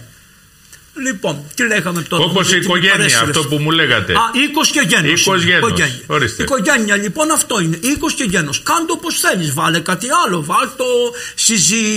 όχι, ε, συντροφίαση. Ξέρω εγώ, βάλ το ό,τι θέλεις. Αλλά μην μου λες τώρα και μου αλλάζεις και μου λες θα το κάνεις, θα το πεις οικογένεια. Δεν είναι η οικογένεια. Αυτό το Πιστεύετε εσύ. ότι αυτός ο σειρμός μας οδηγεί στην παραχάραξη και στην αλλίωση αυτών των ενιών; Γιατί σιγά σιγά υποφόσκει στον κάθε άνθρωπο και αυτό πια γίνεται τρόπος ζωής. Είναι δύσκολο να το αλλάξουμε αυτό. Κοιτάξτε, όχι απλώς είναι δύσκολο, αλλά έχουμε χάσει τα πάντα πατέρες καλοί. Η νεολαία έχει χαθεί. Οι εκκλησίες είναι άδειες. Στους γάμους που έρχονται μόνο φασαρία κάνουν και μιλάνε στα βαπτίστια τους λες βρε παιδάκι μου καλό γιατί μου στολίζεις στην κολυμπήθρα φτάσανε και μέσα στην κολυμπήθρα τώρα δεν ξέρω αν το κάνετε εσείς εδώ να βάζουν λουλούδια και ιστορίες άγριες εγώ σας έχω ξαναπεί ένα ωραίο ότι βάζανε και μια κάμερα μέσα στο νερό της κολυμβίδας και βλέπανε το παιδί από κάτω που θα... Ναι, και έγινε μια φασαρία όταν έγινε, ήμουν εγώ παπάς, το σε παρακαλώ ανθρωπέ μου, άντε που τα λουλούδια δεν τα θέλω καθόλου στην κολυμβήθρα. Η κολυμβήθρα είναι, ένα... η, κολυμβήθρα είναι η κοιλιά της κυρίας Θεοτόκου. Τι να βάλεις στην Παναγία να την κάνεις ωραία. Αλλά, αλλά εμείς το επιτρέψαμε αυτό το πράγμα. Δεν είναι αυτό λάθος μεγάλο. Και επίσης κάτι άλλο. Όπως εχέονται τα Άγια Έλεα που σηκώνουν βαπτιζώνεται το παιδί και το Άγιο αυτό είδωρ που είναι βαπτισμένο ή και όπως το χρήουμε το παιδί και άμα θέλουμε να το χρήσουμε με πολύ μύρο, όχι λίγο μύρο που βάζουμε, λίγο πιο πολύ μύρο να βάζουμε. Οι παλαιοί βάζανε τα δύο δάχτυλα που θέλουν να πούν τις δύο φύσεις του Χριστού και βάζανε τα δύο δάχτυλα και τα χρίανε, όχι τα τρία, τα δύο, με τα δύο δάχτυλα το χρίανε το παιδί, δεν είχαν αυτό το, το θριαλίδιο που έχουμε. Εν πάση περιπτώσει, εμείς κάνουμε και με τα δάχτυλα. Στην, ε, δεν προλαβαίνουμε να βάζουμε θριαλίδια και να ξαναβγάζουμε. Έχουμε μύρο, βουτάμε το χέρι και άμα έχεις 100 να βαφτίσεις, θυμάστε την προηγούμενη φορά και θα καταλήξουμε πάλι με τα ονόματα των παιδιών στα Ντέμπι Μάτερ όπως και, την, όπως και την προηγούμενη φορά, πούμε. να το ξέρετε. Διότι πρέπει να καταλάβουν. Έτσι, θέλω να καταλάβουν, να καταλάβει ο ευλογημένος ότι βρε κακομύριδες, ο παπάς τα διαβάζει κάθε μέρα τα ονόματα στη θεία λειτουργία. Ποιος τα ξέχασε, εσύ τα ξέχασες γιατί σε συμφέρει. Εμείς δεν τα ξεχάσαμε. Και δεν τα ξέρουμε τώρα τα παιδιά, αλλά τα θυμόμαστε στην προσευχή μας σχεδόν κάθε μέρα τα παιδιά αυτά. Αν είναι δυνατόν. Εγώ θα πεθάνω και όταν θα πεθάνω και στη βασιλεία των ουρανών θα ψάξω να τα βρω. Άμα πάμε στον ίδιο τόπο, να πω: Έλα δωρε Αναστασία, έλα δωρε Ιφηγένεια. Θέλω να μαζευτούμε όλοι μαζί και άμα πεθάνει και αυτός που τα από αυτά, να τον υποδεχτούμε και αυτόν. Με το καλό. Να, για να γίνουμε όλοι ένα. Αυτό που είπε ο Χριστός δεν πειράζει. Τι σημαίνει θάνατος; Όψονται ισόν εξεκέντησαν. Θάνατος, κοίταξε παπά μου. Τώρα πάμε από το ένα στο άλλο, αλλά εσείς, εσείς μου δίνετε ναι. ρεθίσματα. Τι να κάνω εγώ; Άκουρε παπά τώρα τι σημαίνει θάνατος. το ξέρουν όλοι τι σημαίνει θάνατος. Ψύχος, πάτερ. Τι λέει, ψυχή. Κρύο. Ψυχή σημαίνει πάγος, πάτερ. Ψύχος. Οι αρχαίρινε που το είπαν αυτό το είπαν για τον εξής λόγο, γιατί όταν πήγε ο Οδυσσέας στον Άδη και είδε τις ψυχές όλες, τις είδε κρύες, παγωμένες. Και γι' αυτό οι αρχαίρινε θεωρούσαν ότι είναι ψυχές. Εμείς ξέρετε ότι θεωρούμε ότι ο άνθρωπος είναι ένα όλον. Εμείς δεν θεωρούμε ότι ο άνθρωπος θα στενοχωρηθούν κάποιοι. Τέλος πάντων, όταν ενεφύσισε ο Θεός στον άνθρωπο, έγινε το άνθρωπο της ψυχής ζώσαν. Έτσι δεν είναι. Όμως και στα πρώτα κείμενα της παλιάς διαθήκης, όσον αφορά τα ζώα, χωρίς να έχει εμφυσίσει ο Θεός, πάλι η ψυχή ζώσαν ήταν. Δεν, εντάξει. Εμείς όμως πήραμε το κατοικόνα και το καθομοίωση που δεν το έχουν τα ζώα. Άρα, άπαξ να τα πούμε να τελειώνουμε αυτό το πράγμα. Λοιπόν, ο κύριος έφτιαξε όλο τον κόσμο για να χαίρεται μέσα στον παράδεισο και στην αιωνιότητα. Καλά λίαν όλα. Αλλά τα έφτιαξε καλά λίαν. Δεν τα έφτιαξε άριστα όμως. Θα μπορούσε να τα φτιάξει άριστα. Έτσι δεν είναι; Τι λέει, εμείς ξέρουμε. Είναι, άμα δεν ξέρει κανείς την ελληνική γλώσσα, πάτερ, άρα το πρώτο πράγμα που κάνανε στην νεολαία, ξεριζώσανε την ελληνική Έτσι, γλώσσα, πάτερ. Το ξεχαρβαλώσανε όλο το σύστημα. Τα παιδιά του 1900, το 2005 νομίζουν ότι γεννήθηκαν το 2005 και μαζί τους γεννήθηκε η ιστορία. Δεν μπορούν να καταλάβουν ότι τα παιδιά του 2005 έχουν ιστορία 3.005 ετών. Η χώρα στην οποία γεννήθηκε, η γλώσσα την οποία μιλάνε είναι 3.005 ετών. Και αυτό, αυτό... δυσχεραίνεται στα παιδιά Φυσικά. ακόμη τα νεότερα. Βέβαια. Γιατί έχουν αυτό εδώ πέρα. Το μαραφέτη. Πάτερ, και αυτό θα μπορούσε να χρησιμοποιηθεί σωστά για τη γλώσσα. Ο άνθρωπος είναι κακό χρήστης των αντικειμένων. Δεν Εγώ δεν έχω καμία αντίρρηση ακόμα και για τη λεγόμενη, πώς λένε αυτή την ε, τεχνητή, τεχνητή νοημοσύνη και τα λοιπά. Τι σημαίνει, θα της δω, θα της δίδω, πώς τα λένε, θα της δίδω δεδομένα και θα μου βγάλει συμπέρασμα. Ναι, αλλά τα δεδομένα θα τα δίνω εγώ, αλλά τι δεδομένα θα της δώσω; Άρα, Από τι εμπειρίες; Ακριβώς. Αυτό είναι λοιπόν το θέμα. Δεν, η Εκκλησία δεν φοβάται καμία εφεύρεση του ανθρώπου, καμία επιστήμη, τίποτα δεν φοβάται. Όσοι τα φοβούνται, ξέρουν ότι δεν μπορούν να σταθούν στην ελευθερία των πραγμάτων. Γιατί, διότι έχουν στερήσει την ελευθερία στον εαυτό τους κατά Χριστόν. αυτό τα φοβούνται. Εμείς, εκείνοι οι άνθρωποι που είναι του Χριστού δεν τα φοβούνται αυτά. Φοβότανε ο Γεροπορφύριος, ο Γεροπορφύριος σας, παραφα... σας, παρα... σας το λέω, κάθε χρόνο πήγαινε στην έκθεση στη Θεσσαλονίκης και μελέταγε όλες τις καινούργιες εφευρέσεις. Μάλιστα. Τον πηγαίνανε, σας το λέω, εγώ το ξέρω. Τον πηγαίνανε τον γέροντα, τον παίρνανε και του δείξανε. Γιατί είναι αυτό έτσι, τι σημαίνει, τι είναι αυτό, τι είναι αυτό, τι είναι εκείνο. Και νομίζω μια φορά του δείξανε τη σελήνη. Είχαν δηλαδή τάχα μου, είχαν οι άνθρωποι. Εικονικά. Κάτι, εικονικά και του δείξανε. Και, και, λέει τι ωραία, λέει, βλέπετε τη σελήνη. Τώρα πόση ώρα έχει κάνει από εκεί να έρθει μέχρι. Το καταλάβεις, πάτερ; Αμέσως ο άνθρωπος έμπαινε σε κάτι άλλο. Δηλαδή δεν έχουμε αντίρρηση. Ποια έχουμε. Α, με την άθεη επιστήμη και τα άθεα γράμματα έχουμε τρομερή διαφορά. Διότι τα άθεα γράμματα δημιουργούν ένα ήθος, πάτερ. Που το ήθος είναι αυτή η, η ανηθικότητα του σήμερα. Τι λέει η ανηθικότητα του σήμερα των Ελλήνων όλων, τι είμαστε; Μα, κάτι αυτή λέει. η ευκολία. Αυτή η ευκολία. Δηλαδή ότι όλα είναι δικά μου δικά μου έχει αρθεί κάθε αναστολή, κάθε ηθική. Γιατί, γιατί υπάρχει κάτι άλλο. Οι θεσμοί, που είμαστε και εμείς θεσμός. Έτσι. Και καλά, εμείς οι κακόμεροι είμαστε τελευταίοι κάτω. Αλλά υπάρχουν πιο πάνω από εμάς. Οι θεσμοί, οι πολιτιακοί θεσμοί, οι επαρχοί εδώ της περιοχής σας, οι θεσμοί όλοι, έχουν ένα χαρακτηριστικό. Άλλα λένε και άλλα κάνουν. Τι τους λένε λοιπόν τους νέους, τι τους λέγανε; Καθίστε φρόνιμοι, να είστε καλοί, να μην κλέβετε, να μην κάνετε λεφτά. Αυτά δεν λένε. Και βλέπουν οι νέοι ότι αυτά που λένε αυτοί οι ίδιοι τα καταπατούν. Και σου λέει τι γίνεται ρε παιδιά, Δάσκαλε με που κοροϊδεύεις, διδάσκες. με κοροϊδεύεις, με... το ξέρω ότι με κοροϊδεύεις. Και νόμο δεν είναι κράτης. Το ξέρω ότι με κοροϊδεύεις, έχεις γίνει μαγαζάκι φίλε μου. Αφού έχεις γίνει μαγαζάκι θα έχεις την αντιμετώπιση του μαγαζιού. Και να σας πω και κάτι άλλο πάτερ. Δυστυχώς δεν είμαστε και καλοί μαγαζάτορες. Διότι ο καλός ο μαγαζάτορα θα βγει να πει: Ελάτε παρακαλώ, περάστε μέσα παρακαλώ, καθίστε παρακαλώ, θα σας δώσω Και θα πουλήσει και την πραμάτια του σωστά. Ναι, πάτερ. Ενώ εμείς μπαίνει ο άλλος μέσα, τον κοιτάμε και δεν μας ενδιαφέρει. Το Αδιαφορία. αντιλαμβάνεστε σε όλα τα συστήματα. Άρα λοιπόν αυτό είναι η μεγαλύτερη ανηθικότητα. Έφτασαν οι Έλληνες και είπανε, αφού αυτή είναι ανήθικη, εγώ θα κάνω τον ηθικό. Θα εφαρμόσω και εγώ την ανηθικότητα αυτών. Και θα έχω αυτό το πράγμα. Θα εφαρμόσω τη μέθοδο για την πάρτη μου. Οι Άγιοι ποτέ δεν ήταν για την πάρτη τους. Αυτή είναι η διαφορά. Και η μου βασική. φτάνει εμένα αυτό σαν χαρακτηριστικό των Αγίων. Γιατί ποιος ήταν για την πάρτη του, ο Πέτρος, ο Παύλος, οι Απόστολοι όλοι δεν θυσιαστήκανε. Δεν θυσιαστήκανε μόνο για τον Χριστό, θυσιαστήκανε και για τον Χριστό που, ήταν εν Χριστ- που έβλεπαν στον κάθε άνθρωπο Στο- εν δυνάμει. στο κάθε πρόσωπο. Εν δυνάμει. Δεν ήταν, δεν, οι δωρολάτες τους σκότωνε, αυτοί ξέρεις τι βλέπανε πάτερ. Ενώ τους σκότωνε οι δωρολάτες, αυτοί βλέπανε εν δυνάμει ένα μελλοντικό χριστιανό ο Δημήτριος τον βασιλέα μέσα του δεν τον εμισούσε έλεγε είναι εν δυνάμει μένω, μένω. γι' αυτό λέει όψονται ισόν εξεκέντησαν μια μέρα αυτοί θα μετανοήσουν δόξα ε, προσφέ- λατρεία προσφέρει το Θεό. Θεό. Θα νομίζουν ότι τους σκοτώνουν και προσφέρουν δόξα λατρεία στο Θεό και τέλος αυτή η δόξα θα γυρίσει στο κεφάλι τους, θα μπει μέσα τους και θα αλλάξουν και αυτοί. Και πόσους έχουμε δολοφόνους των Αγίων που αμέσως την ώρα που τελειώναν τους Αγίους Έγιναν Άγιοι γινόντουσαν μετανόησαν. αμέσως αυτοί και λέγανε κόψτε το κεφάλι σε εμάς. Μάρτυρες. Αυτό όμως γιατί, γιατί υπάρχει ταυτότητα λόγων και πράξεων, Πάτερ. Εμείς και δεν με νοιάζει πια. Ξέρεις, πολλές φορές μου λένε μην τα λες, μην μιλάς έτσι και τα λοιπά. Άφησε καλά, πηγαίνει το μαγαζί, τρέχουν τα καράβια, τρέχουν αυτά, τρέχουν τα χρήματα και τα λοιπά και τα λοιπά. Δεν πάει καλά το μαγαζί. Το μαγαζί κλείνει. Ο Χριστός θα κλείσει και θα πετάξει τα κλειδιά. Ευλόγησε πατέρα μου, μπορεί να μην με ξανακαλέσετε, αλλά εγώ σας είπα να μην είναι αληθι- η εκπομπή αυτό. Όχι, να τα λέτε αυτά. Όχι, εγώ τα Με λέω τα πάτερ. παρησίας Να και το, να το. ακατακρίτως. Εδώ, εδώ, εδώ, τα βιβλία τα λένε πατέρες. Ήρθε η εποχή, λέει, όταν θα έρθει, λέει, λέει πότε θα γίνει η Δευτέρα παρουσία. Ένα χαρακτηριστικός τη Δευτέρας παρουσίας είναι θα ψυγεί η αγάπη των πολλών. Πολλών. Εψήγη αγάπη των πολλών. Εψύγει η αγάπη των πολλών. Οι οικογένειες δεν είναι ενωμένες. Σκοτώνονται, χωρίζουν, μαλώνουν, φωνάζουν για το παραμικρό. Τα παιδιά δεν υπακούν σε τίποτα. Έχει αυξηθεί πάρα πολύ αυτό το δέπη στα παιδιά κτλ.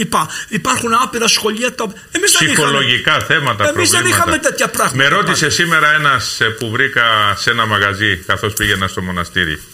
Πάτερ, τι κάνει η Εκκλησία σήμερα, δεν βλέπεις λέει όχι μόνο την ανηθικότητα, πώς ο ένας σκοτώνει τον άλλον, πώς φυγαδεύουν, παίρνουν τα μικρά παιδιά, τι κάνει λέει η Εκκλησία σε όλα αυτά; Σας πω τι έκανε ο Ιωάννης ο Ελεήμων που μου λες εδώ να σου πω εγώ.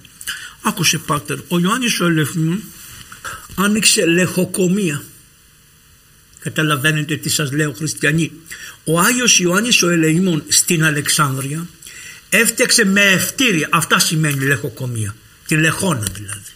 Αυτό θα πει πρωτοποριακή πάντα η Ποιος Εκκλησία. μπορεί να φανταστεί ότι η Εκκλησία έκανε με ευτική κλινική. Πηγαίνανε οι φτωχές, γιατί οι πλούσιες γεννάγανε στα σπίτια τους με φαίνανε μες. Ο, αυτ- ο, ο Πατριάρχης ο ίδιος έφτιαξε κλινική όπου πηγαίνανε οι φτωχές και γεννάγανε. Γεννάγανε και τι θα τη διώξεις; Όχι. Την έπλαιναν, τη στόλιζαν, την έβραν το παιδί της, την περιποιότανε. Ερχόταν ο Πατριάρχης σε κάθε που γένναγε και της έδινε ένα χρυσό νόμισμα. Της ασήμωνε το παιδί. Ο- Είναι πολύ μεγάλη άγια αδερφοί μου. Γι' αυτό στερήστε και δεν σας επιτρέπουν να τα διαβάζετε και να τα μαθαίνετε και σας λένε μπουρδες μας, λέμε μπουρδες, μπουρδες σας λέμε, αντί να τα πάρουμε αυτά και να σας τα διαβάζουμε. Μόνο αυτά φτάνουν αυτά να σας διαβάζουμε και λέμε ναι για την παγκόσμια αγάπη και την ναι. παγκόσμια φιλία και εκείνο και το άλλο. Δεν είναι η φιλία και η αγάπη ουδέτερα πράγματα. Η φιλία και η αγάπη είναι πρόσωπο, είναι το πρόσωπο της ηθιγένειας, της σοφίας, του Βάγιου, της Αθηνάς που σκοτωθήκανε στα τέμπη. Είναι συγκεκριμένα πρόσωπα. Δεν είναι έτσι απρόσωπα η αγάπη. Λοιπόν, αυτός έφτιαξε λεχοκομείο.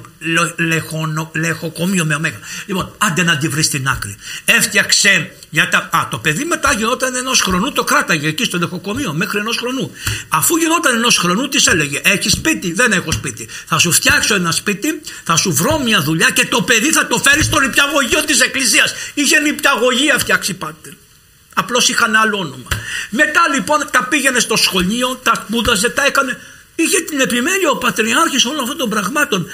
Άρα η Εκκλησία τι έκανε; Ήταν ε, πρωτοπόρος και όχι ουραγός. Όχι μόνο αυτό πάτε. Αυτό είναι το πιο βασικό. Το Αυτό που έλεγε το έκανε. Έτσι. Υπάρχει σήμερα τεράστια διαφορά Συμφωνία ανάμεσα και των λόγων και των πράξεων. Αυτό είναι το πρόβλημά μας, πατέρες. Αυτό είναι για μας το πρόβλημα. Για πείτε μας λίγο για τη θεία λειτουργία.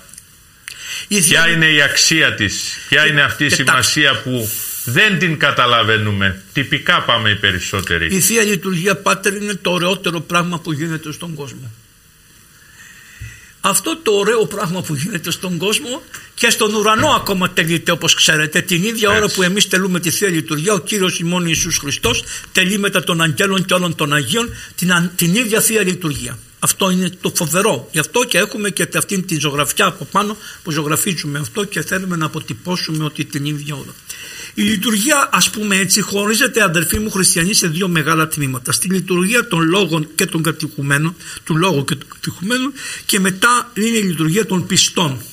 Γιατί τη λένε λειτουργία κατά πρώτον. Λειτουργία σημαίνει είναι έργο του λαού. Προσέξτε. Λειτουργίας, σκέτ, είναι έργο του λαού. Όταν καλεί ο λαός και το Θεό να κάνουν ένα έργο μαζί, λαού έργο, λειτουργία. Έτσι, όταν καλούν το Θεό να κάνει ο λαός να κάνει ένα έργο με το Θεό μαζί, αυτό λέγεται θεία λειτουργία. Και λέει ο Θεός ότι ελάτε να με φάτε και ελάτε να με πιείτε, αυτό λέγεται θεία κοινωνία. Και όταν τελειώνει τελείως και θέλουμε να πούμε, ενώ έχουμε πολλές παρακλήσεις στο Θεό, μέχρι να κάνουμε τα τίμια δώρα του, λέμε δώσ' μας τούτο, δώσ' μας εκείνο, γκρινιάζουμε σαν παιδιά. Δώσ' μας εκείνο, φύλατέ μας τους άρχοντε, μην το ξεχάσουμε, φύλατέ μας. Καλά, βέβαια η, η, λειτουργία γίνεται πάντα στο όνομα του Επισκόπου, τον Επίσκοπό μας κτλ. Φύλατε την ηγουμένη, φύλατε την πόλη, φύλατε τις μονές, φύλατε τη χώρα, φύλατε την νήσο, φύλατε τα, τα μπέλια, φύλατε τους καρπούς, φύλατε τα κτίρι, φύλατε, τα λέμε έτσι. Καιρούς ειρηνικούς, θάλασσες καλές, δεν λέμε αυτά. Όλα, τα πάντα. Αυτά λοιπόν είναι η εισαγωγή της Θεία Λειτουργίας και λέει, επειδή είστε βλαμμένα παιδάκια και φοβόσαστε για τα πάντα, άντε, σας ακούω να μου πείτε τι θέλετε. Του λέμε λοιπόν του Χριστού, θέλουμε αυτό και αυτό και αυτό και αυτό. Δεν λέει ειρήνη πάσα, μα δείτε. Λέει, μαθαίνει με αυτό τους χριστιανούς που πηγαίνανε τους κατηχουμένους είναι μια λειτουργία αυτή για τους κατηχούμενους. Τους μάθανε ότι κοίταξε υπάρχει εκείνο υπάρχει αυτό ο Χριστός είναι αυτό η Παναγία της Παναγίας Αχράντου υπερευλογημένης σε εντόξου δεσπίνη Σιμών Θεοτόκου και Υπαρθένου και πάντων των Αγίων μαθαίνουν οι άνθρωποι όλο το, όλη την κοσμολογία ας πούμε της Εκκλησίας. Οι κατηχούμενοι. Αλλά πάνε ένα χρόνο δύο ταυτοχρόνως έχουν και τον κατηχητή Είχαν και τον κατήχητο και καταλαβαίνανε τι γινόταν και ετοιμαζόντουσαν οι άνθρωποι. Μετά λοιπόν γίνεται η, μεγά, η πρώτη είσοδος όπου έρχεται το ιερό Ευαγγέλιο που ήταν φυλαγμένο γιατί δεν είχαμε πολλά και ήταν φυλαγμένος σε ειδική θήκη. Έβγαινε το Ευαγγέλιο και όλος ο λαός έψανε το όμονο γεννήσιο και λόγος του Θεού. Θεού. Πρέπει να καταλάβουν οι αδερφοί μας όλοι. Σε ευχαριστώ, Πάτερ. Εγώ δεν, όπως ξέρεις, είμαι ανέτοιμος, έτσι. Εγώ σήμερα ήρθα εδώ. Αυτό έχει αξία Με βρήκες από τον δρόμο. και έχετε όρεξη. Και εγώ έχω λίγη όρεξη ακόμα, δεν ξέρω πόσο θα κρατήσει. Ή της λοιπόν, οδού. Ή της οδού. Είμαι από την οδό. Είμαι του δρόμου που λένε. Από τον δρόμο με πήρε. Και στο, και στο δρόμο ήμουνα. Και να σας πω και αυτά τα, τα αφιερώνω στους ανθρώπους του δρόμου του δρόμου τα αφιερώνω αυτά. Ε, ο, Τι ωραία πράγματα. Ο πατήρ Αυγουστίνος ο Καντιώτης λοιπόν όταν πρωτοπήγε στην ε, Φλόρινα αγαπούσε πάρα πολύ τους οδοκαθαριστές. Τα φτωχαδάκια έλεγε. Ναι, α, ναι, ας πούμε Θέλω να το καταλάβουν αυτό οι αδερφοί. Να δείτε, ας πούμε, πώς ο Ιωάννης ο Λεήμων πέρασε σε πολλούς ανθρώπους με τη ζωή του και ο Χρυσόστομος. Και λοιπόν ήθελε να τους κάνει ένα τραπέζι. Κάθε Πέμπτη, κάθε Πέμπτη πάτερ, στην Επισκοπή γινόταν τραπέζι για τους οδοκαθαριστές. Στου πολλού. Αυτό είναι. Γιατί τι έλεγε; Ο γιατρός θα πάρει. Αυτός που μαζεύει του γιατρού τα απόβλητα που τα πήρε δεν πρέπει να πάρει κάτι. Και έχω να σας πω και ένα άλλο. Ήρθαν κάτι παπάδες από την Αθήνα, αποφάσισε η κυβέρνηση τότε να στείλει παπάδες να κάνουν τα Πάσχα στους ανθρώπους εκεί στα χωριά. Λοιπόν, και οι καημένοι παπάδες λυσάξανε γιατί τους ήταν αυστηρός ο Αυγουστίνος και τους είχε στην νηστεία και τα λοιπά. Μια μέρα λοιπόν συναντήσανε μια κυρία που είχε κουνελάκια. Τη λένε της μαντάμ αυτής της κυρίας, θα σφάξεις λέει 10 κουνελάκια, θα τα φέρει στο τάδε μαγειρίο από την πίσω πόρτα, θα τα μαγειρέψουμε μες στιφάδο να τα κάνουμε και μόλις κατά τις μία η ώρα πάει ο δεσπότης και προσεύχεται και εμείς θα κατεβούμε να φάμε. Αλλά δεν μένει τι κρυφό σε ένα, μια πόλη σαν τη Φλόρινα τότε που ήταν και πιο μικρό. Το μάθε ο Αυγουστίνος. Λέει θα σας φτιάξω εγώ παπαδάκια. Γιατί πρέπει να έχουμε ταύτιση έργων και λόγων πάτερ. Δηλαδή εσύ θα φας, το, θα φας εσύ το κουνελάκι σου που είσαι εδώ πέρα και ο φτωχός μου ο καθαριστής δεν θα έχει να φάει. Όχι θα σου πω. Τι έκανε λοιπόν. Ειδοποιεί και λέει 12, αυτοί είχαν πει να πάνε μία. 12.30 ώρα όλοι οι καθαριστές της πόλης θα πάνε στην τάδε ταβέρνα και θα καθίσουν στα τραπέζια. Οι καλοί παπάδες από την Αθήνα σκεφτήκαν να σας, να σας περιποιηθούν με κουνελάκια μες στιφάδο. Πάνε οι παπάδες και τους λέει Αυγουστίνος για σερβίρετε τα πιάτα εδώ στους στόχους. Θα καταλάβετε τι τους έκανε. Τους έβαλε τους, τους πήρε το κουνέλι από το στόμα. Και, να το, δώσει. και το έδωσε στον οδοκαθαριστή τον οποίο το, το, θα με συγχωρέσουν. Να σας πω κάτι πάτερ ξέρεις πως τους έλεγε τους οδοκαθαριστές ο Άγιος αυτός, αυτός ο Ιωάννης ο Λεήμων; Διότι και η γλώσσα ακόμα η ελεημονική γλώσσα είναι πολύ σημαντική. Δεν τους έλεγε οδοκαθαριστές τους έλεγε οι ευπρεπιστές μας. Τι ωραία δεν λέει ο αγαπών την ευπρέπεια του, τι σημαίνει αυτό. Ότι καθαρίζει το ναό.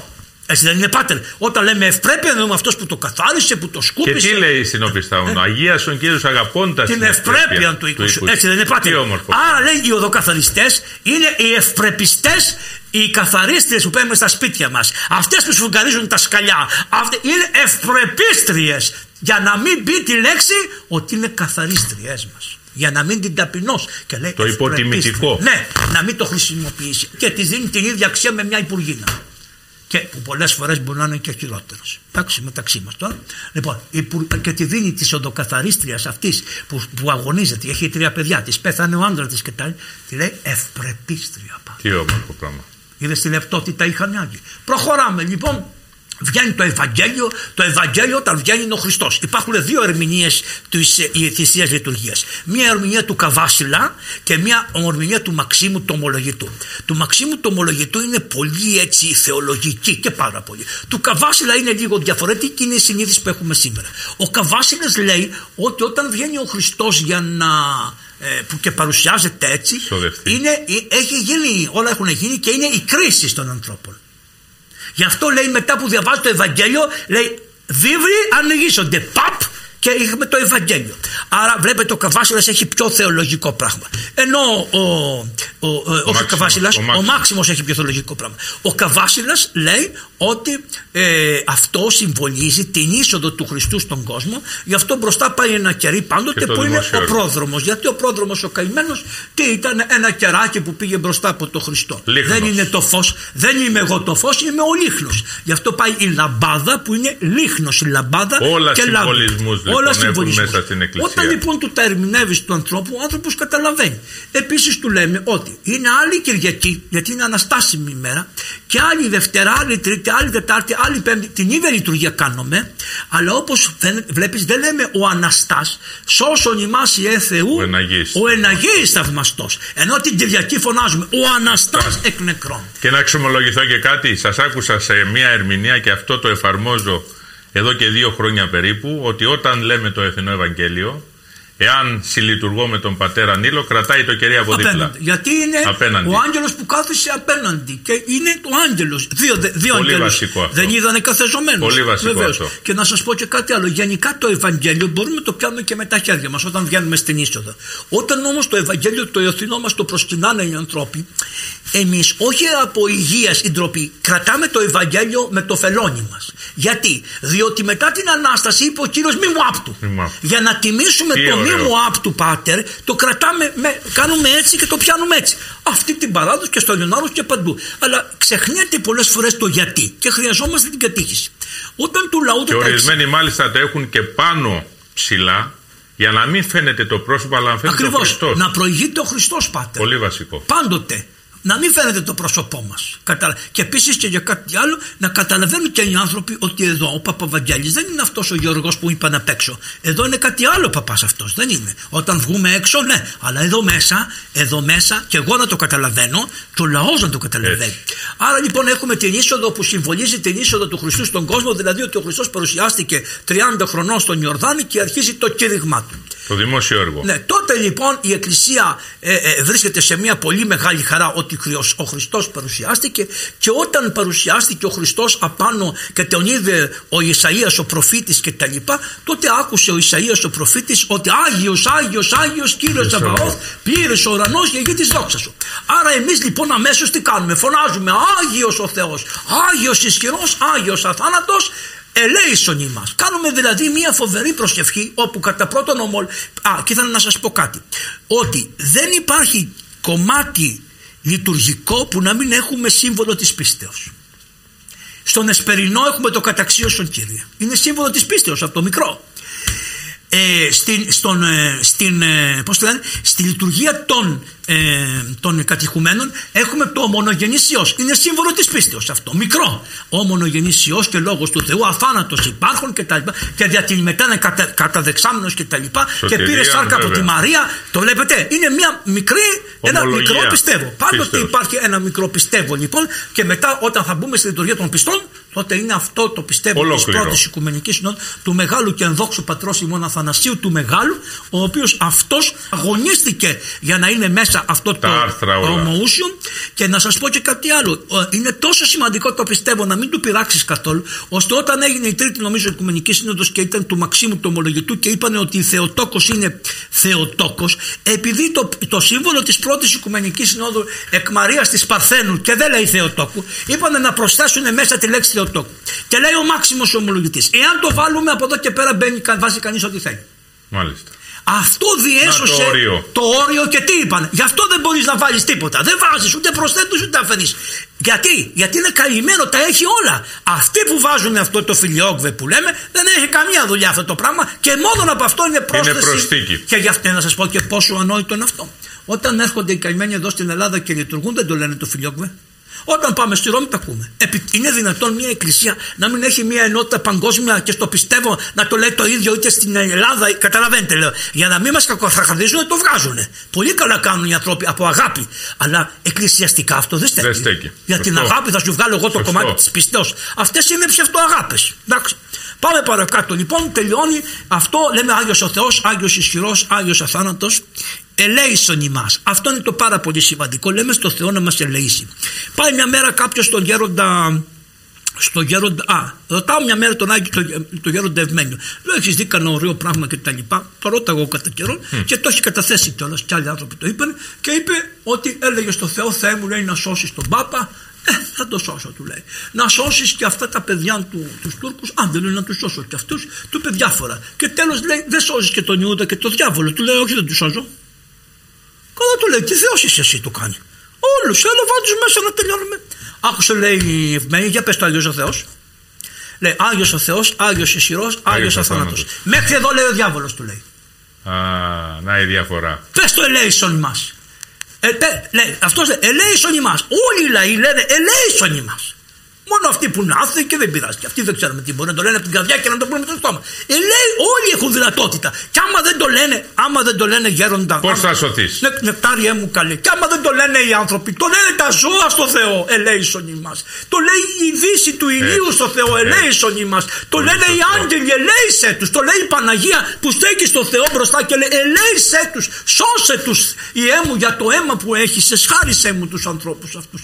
Πώς μπορούμε αυτά τα μυστήρια, τα λαμπρά της Εκκλησίας; Άρα λέει, ορίστε, το ελέησον ημάς, άρα είναι πάλι μια ομολογία πίστεως και μετά έχετε το Ευαγγέλιο. Ο Απόστολος πρώτα και το Ευαγγέλιο. Παλιά είχαν και την παλιά διαθήκη ένα κομμάτι, μετά οι πατέρες θεωρήσανε ότι δεν χρειαζόταν και βάλανε, βάλανε όμως από την παλιά διαθήκη αυτά που κανονικά ψέλνονται, που δεν τα λέμε. Τα λουλουιάρα είναι από την παλιά διαθήκη στοιχεία. Άρα έχει παλιά διαθήκη μέσα. Έχει παλιά διαθήκη. Ενθυμούμε τον ε, δάσκαλό μας στην Βυζαντινή μουσική που αυτά τα λέγαμε. Ναι, με τους στίχους. Με τους τείχου. Πολύ γιατί, όμορφα. Γιατί πάτερ αυτό έχει παλαιά διαθήκη. Σου ξαναλέω. Έχει, είναι η παλαιά διαθήκη και μετά είναι η καινή διαθήκη. Αλλά πάμε ανάποδα. Διότι το Ευαγγέλιο πάτερ, άμα δείτε, τον Απόστολο δεν το φυλάμε. Τον κάνεις μα τον Απόστολο. Έχεις κάνει μα Απόστολο. Ποτέ. Τον αγκαλιάζεις, τον κρατάς στα χέρια, τον διαβάζεις. Τι ωραία που τα λέει. Αλλά στη, όταν στη λειτουργική πράξη πρώτον δεν βγάζουμε τον Απόστολο να πούμε η σοφή ορθή. Το βγάζουμε; Όχι. Μόνο το Ευαγγέλιο βγάζουμε και λέμε σοφιώθη. Η Εκκλησία έχει μια φοβερή πείρα. Σου λέει, άκουσε εδώ είναι τα λόγια του Χριστού που δεν επιδέχονται τίποτα. Ούτε τα άλλα. Γιατί είναι πνεύμα του Αγίου και αυτά δουλειά. Αλλά σου λέει πρώτα να καταλαβαίνουμε τι γίνεται. Αυτά είναι λόγια πάλι ένα Αγίο Πνεύματι. Είναι, του, είναι ο Χριστός παρατηνόμενος στου αιώνες για τον Αγίο. Αλλά όμως αυτά είναι τα λόγια του Χριστού, φίλε μου. Και γι' αυτό τι είπε ο Χριστός. Θε εντολά τα είδα, Εάν με αγαπάς, τήρησε τα εντολά μου. Και άμα τηρήσει εντολέ μου, εγώ και ο πατήρ και το πνεύμα του θα θούμε και θα κάνουμε μονήν παρασούπησου. Θα σου κάνουμε με ένα μοναστήρι μες στην καρδιά σου. Και άμα κάνεις μοναστήρι στην καρδιά σου, πετάς στον ουρανό και είσαι άγιος. Κατάλαβε. Και τι λες, δεν πέφτω από τον ισθμό, ξέρω ότι θα με πιάσεις, αλλά δεν, δεν, δεν, σε βάζω, δεν βάζω το Θεό σε πειρασμό. Τόση πίστη έχεις προς το Θεό. Το αντιλαμβάνεστε. Και μάλιστα και κάτι άλλο. Θα μου πεις, Πάτερ Ευάγγελε, αυτό πώς μπορεί να παραγωγήσει έναν καρκινοπαθή που τώρα είναι στο σημείο της τρίχα να φύγει; Αυτό πώς μπορεί να, παρατη... να, να παραμυθίσει ένα παιδί που το έχει βιάσει ο πατέρας του; Αυτό πώς μπορεί, Πάτερ Ευάγγελε, και, άλλες τέτοιες και να διασώσει, να διασώσει, ας πούμε, μια βιασμένη γυναίκα τι μας λες τώρα, εδώ ο κόσμος χάνεται και τα λοιπά. Και όμως η Θεία Λειτουργία να το σκεφτείτε ότι είναι ένα ποτάμι χάριτος που βγαίνει από τα παράθυρα, βγαίνει από τις πόρτες, βγαίνει και πηγαίνει κατευθείαν. Θα σας πω και κάτι, εγώ είμαι λίγο προκλητικός, μπαίνω σε ένα ταξιτζί και μου λέει ο ταξιτζής ρε παπά μου λέει εγώ πιστεύω κοινωνάω και η γυναίκα μου δεν έχει κοινωνήσει ποτέ. Γιατί του λέω. Καλή μου λέει αλλά δεν το πάει, δεν κοινωνάει. Α, του λέω, εσύ φταίς. Μου λέει γιατί; Όταν γυρίζεις από τη λειτουργία, τη φυλάς στο στόμα. τη φυλάς στο στόμα. Μου λέει όχι. Φύλλα τη στο στόμα βρε. Κάτι έχει ακόμα εδώ. Μη φας αντίδωρο. Κάτι έχει εδώ ακόμα. Θα πάρει χάρη βρε καημένε. Δεν είναι πάτε δωρεό. Πρέπει να βρούμε τους τρόπους να, να, να πάμε το Χριστό παντού. Γιατί είναι εφευρετική ναι, αυτή η αγάπη προς τον Χριστό. Βέβαια, θα πούνε μερικοί, μα τι λέει ο παπάς. Δεν με νοιάζει να μείνετε με αυτά. Αν φέρετε έναν άνθρωπο στην εκκλησία με τα θεούσικα να μου το πείτε και εμένα. Πρέπει να προχωρήσουμε παραπέρα, κρατώντας απόλυτα τις παραδόσεις μας. Απόλυτα. Εγώ πάτε, δεν τον τρέπομαι να το πω, επειδή δεν μπορούσα να μπαίνω μέσα στις μονάδες να κοινωνάω αρρώστου επί COVID, γιατί, γιατί μου λέγανε ότι μετά πρέπει να κάτσω καραντίνα τον κουβεντιασμένο. Και πρέπει να κάθομαι πέντε μέρες καραντίνα. Μέχρι που να εκδηλωθεί αν θα έχω νόσο ή όχι. Μ' αφήνανε να μπορώ να κοινωνήσω, αλλά δεν με αφήνανε μετά. Έπρεπε να καθίσω πέντε μέρες. Άλλο έτσι είστε κι εσείς, θα το φτιάξω εγώ. Και πώς θα κοινωνήσω πολλούς. Εάν μάλιστα υπήρχε ένας παπάς μέσα άρρωστος, όχι στις μονάδες, γιατί ήταν σε καταστολή δεν μπορούσα. Αλλά στις, σε άλλα αυτά, τι έκανα; Εφάρμοσα αυτό που το βρήκα από το βίο της Αγίας ε, κάπως λέγεται μία που είναι στο Ζαγκλιβέρι μια εκεί πάνω στην ε, Ακυλίνα. Ακυλίνα. Αυτή όταν χρειάστηκε να κοινωνήσεις στη φυλακή βρήκανε μια μεγάλη σταφίδα την τρυπήσανε βάλανε μέσα τον ελάχιστο αμνό με το αίμα και της πήγαν τη σταφίδα. Μια χαρά. Κοινώνησε η Αγιά και πήγε κατευθείαν στον παράδεισο. Έχουμε άπειρες λύσεις. Δεν μπορεί να μας κάνει κανείς τίποτα μα θέλουμε δεν μπορεί. Αυτές οι απαγορεύσεις και όλα αυτά τα συστήματα ήταν για αστεία. Με τα στραγάλια πάει ο Χριστός. Με κατάλαβες, Πάτερ; Ένα Πώς- που- ξέρετε πώς το έλεγε ένας γέροντας; Πώς το έλεγε; Με τα μήλε και με τα δεν κάναμε τη ζωή μας μηδέν. Ακριβώς Πάτερ. Λοιπόν, α, τελειώνει λοιπόν αυτό και ανοίγει μετά το Ευαγγέλιο. Διαβάζεται ο Απόστολος. Η αλήθεια είναι ότι ο Απόστολος παραμένει ανερμήνευτος, κανείς δεν τον ερμηνεύει, τον φοβούνται να ασχοληθούν γιατί είναι και επικίνδυνα χωρία και δύσκολα χωρία. Και ακούει, Δυσκολονοητά. ακούει ο κόσμος ένα μπουρου μπουρου μπουρου μπουρου, πιάνει πέντε λέξεις εκεί πέρα, σου λέει ο άλλος ο νεαρός γιατί να έρθω να κάνω τι, βαριέμαι. Βαριέμαι να ακούω, τι να ακούσω, δεν καταλαβαίνω και τι λέει. Πάει και αυτό. Εγώ δεν θεωρώ ότι πρέπει να γίνεται μετάφραση των κειμένων, πρέπει να γίνεται ερμηνεία όμως. Σωστό. Άλλο η μετάφραση, όχι τα κείμενα θα μείνουν όπως έχουν. Θα κάνεις ερμηνεία, ετοιμασμένος μέσα τα πατερικά κείμενα, θα κάνεις μια ερμηνεία. Απέτυχε αυτό που είχε γίνει και με το Ευαγγέλιο και με τον Απέτυχε Απόστολο γιατί, ο τρόπος ο πάτερ, κόσμος- ο τρόπος είναι. Κατά πρώτον στην εκκλησία πάτερ δεν θα έρθει κανείς επειδή θα μεταφράσει τα κείμενα. Έτσι. Είναι ανόητη αυτό Σωστό. που είπε. Στην εκκλησία θα έρθει όταν θα δει ταύτιση λόγου και πράξεως. πολύ σωστά. Άρα λοιπόν αυτά είναι ε, δεκανίκια κολπάκια μπας και έρθουνε, δεν έρχονται. Δεν πάνε να τους βάλεις drums, δεν πάνε να τους βάλεις μουσική, δεν πάνε να τους βάλεις ότι δεν θα έρθουνε. Άμα δουν ένα παπά και ταυτίζεται ο λόγος του με τα έργα του, θα χυμίξει ο κόσμος να έρθει. Και θα είναι αυθεντικός. Τελείωσε. Το είναι Γιατί το σου βασικό. λέει και να μην το πετύχει ο παπάς, γιατί άνθρωποι είμαστε, μας στέλνουν όλοι τέλειοι, και να μην το πετύχει ο παπάς, ο κόπος ο μακροχρόνιος. Θα σας πω κάτι. Ο Άγιος Νικόλαος ο Πλανά έμπαινε μέσα στο σπιτάκι του και συναντούσε έναν κομμουνιστή που καθόταν στην πόρτα. Και του έλεγε: Ήρθε πάλι από το μαγαζάκι σου. Καλημέρα Νίκο. Ήρθες πάλι από το μαγαζάκι σου. Πόσα χρόνια. Πέντε χρόνια. Έξι χρόνια τον κορόιδευε τον Άγιο. Τον Άγιο Νικόλο τον Πλενό. Τον έκτο χρόνο του λέει Πάτερ του λέει τόσα χρόνια σε κοροϊδεύω. Τι λες μέσα σου; Να γιάσεις. Μάλιστα. Αυτή είναι η εμπειρία των Αγίων. Μα πες μου τώρα, όταν ο Άγιος σου το βρίζεις και σου λέει να γιάσεις, με συγχωρείς πάνω πολύ. Δηλαδή, εγώ πες ότι δεν υπάρχει τίποτα. Εγώ κάνω και αυτή την, ε, τη ρητορική ερώτηση. Μα δεν υπάρχει τίποτα. Δεν περνάς καλά με αυτό σε αυτή τη ζωή. Και αν δεν υπάρχει τίποτα, χαλάλι σου πέθανες ευλογημένος. Αλλά, Το χάρηκες. αλλά εφόσον Έτσι. υπάρχει όμως, θα πας στον παράδεισο και θα πάρεις και τον Νίκο μαζί. Βασικό. Θα τον ελεήσει ο Θεός τον Νίκο για την αγάπη που είχες εσύ. Δεν θα σας χωρίσει ο Θεός. Θα βρει τον τρόπο στον Νίκο και πράγματι αυτός μετανόησε, πήγε και ζήτησε συγγνώμη από τον Άγιο και ο Άγιος τον έκανε στα προβατά του κι αυτόν. Και του λέει κομμουνιστής θα είσαι αλλά με το θέμα της θρησκείας, θα σε- της πίστεως. Δεν έχουμε θρησκεία, έχουμε πίστη. Το θέμα της πίστεως δεν έχουμε. Τι δουλειά έχει ο κομμουνισμός με την πίστη. Πολύ το απλό στο ποδάρι του και γι' αυτό να ξέρετε, γι' αυτό είναι και αυτά τα καταντήματα. Ζήτησε να πάρουν την εσωτερική ψυχή του ανθρώπου. Όχι, να κρατήσεις το οικονομικό, το ένα, το άλλο να το κρατήσεις. Α την ψυχή του ανθρώπου, αυτή είναι αλλού. Άστινε, να είναι ελευθέρα. Έτσι. Να μπορεί να πετάξει, να πάει όπου Και θέλει. δρόσα. Ναι. Λοιπόν, όπως ξέρετε, αφού τελειώσουμε, είναι το Άγιο Ευαγγέλιο. Ανοίγουμε λοιπόν το Ευαγγέλιο και αυτό είναι η δευτέρα παρουσία, λένε άλλοι. Εμείς λέμε ότι είναι ο Χριστός που διδάσκει απάνω στο όρος των ελαιών, το όρος που πήγε και ανέβηκε και ρίξε το ο Ιησούς κηρύττην και διδάσκει και τα λοιπά και τα λοιπά. Και διαβάζουμε πάντοτε, είναι τα λόγια του Χριστού και τα διαβάζουμε.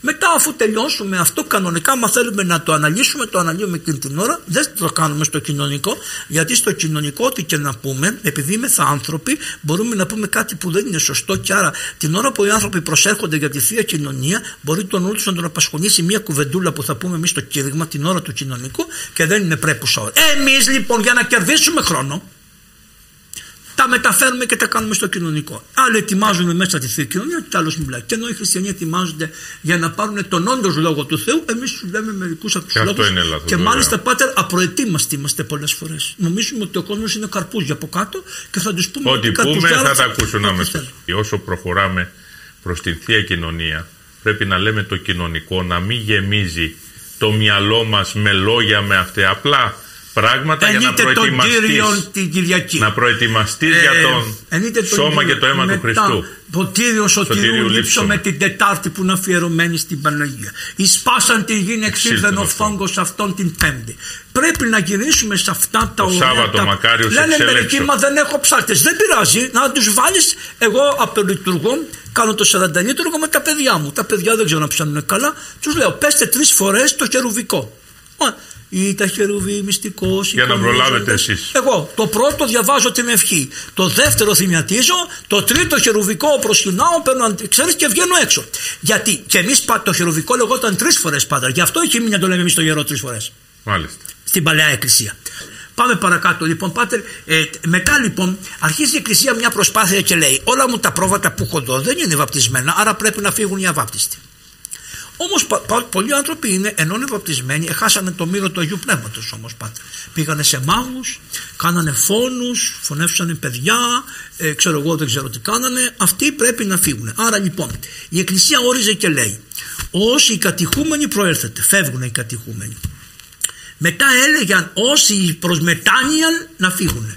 Άρα είχαν οριστεί κάποιοι που θα φεύγανε και καθόντουσαν έξω από την πόρτα και προσκλέανε. Όσοι προσκλέοντες να φύγουν. Βγαίνανε αυτοί όλοι. Τι είναι οι προσκλέοντες; Οι προσκλέοντες είναι χριστιανοί που έχουν κάνει κάποια αμαρτία και κλαίνε και γονατίζουν μπροστά στους αδερφούς την ώρα που πέρναγαν οι αδερφοί και έλεγαν συγχωρήσατε μας αδερφοί χωρίς να λένε την αμαρτία τους. Την αρχή τη λέγανε αλλά μετά είπε η Εκκλησία όχι δεν θα κάνει ο κόσμος τι αμαρτία έχετε και κλαίνουν οι προσκλέοντες. Μετά είναι οι μετανοούντες μια άλλη παράταξη αυτή. Οι προσκλέοντες μπορούσαν να καθίσουν μέχρι το πιστεύω. Αλλά οι άλλοι φεύγανε, φεύγανε έξω.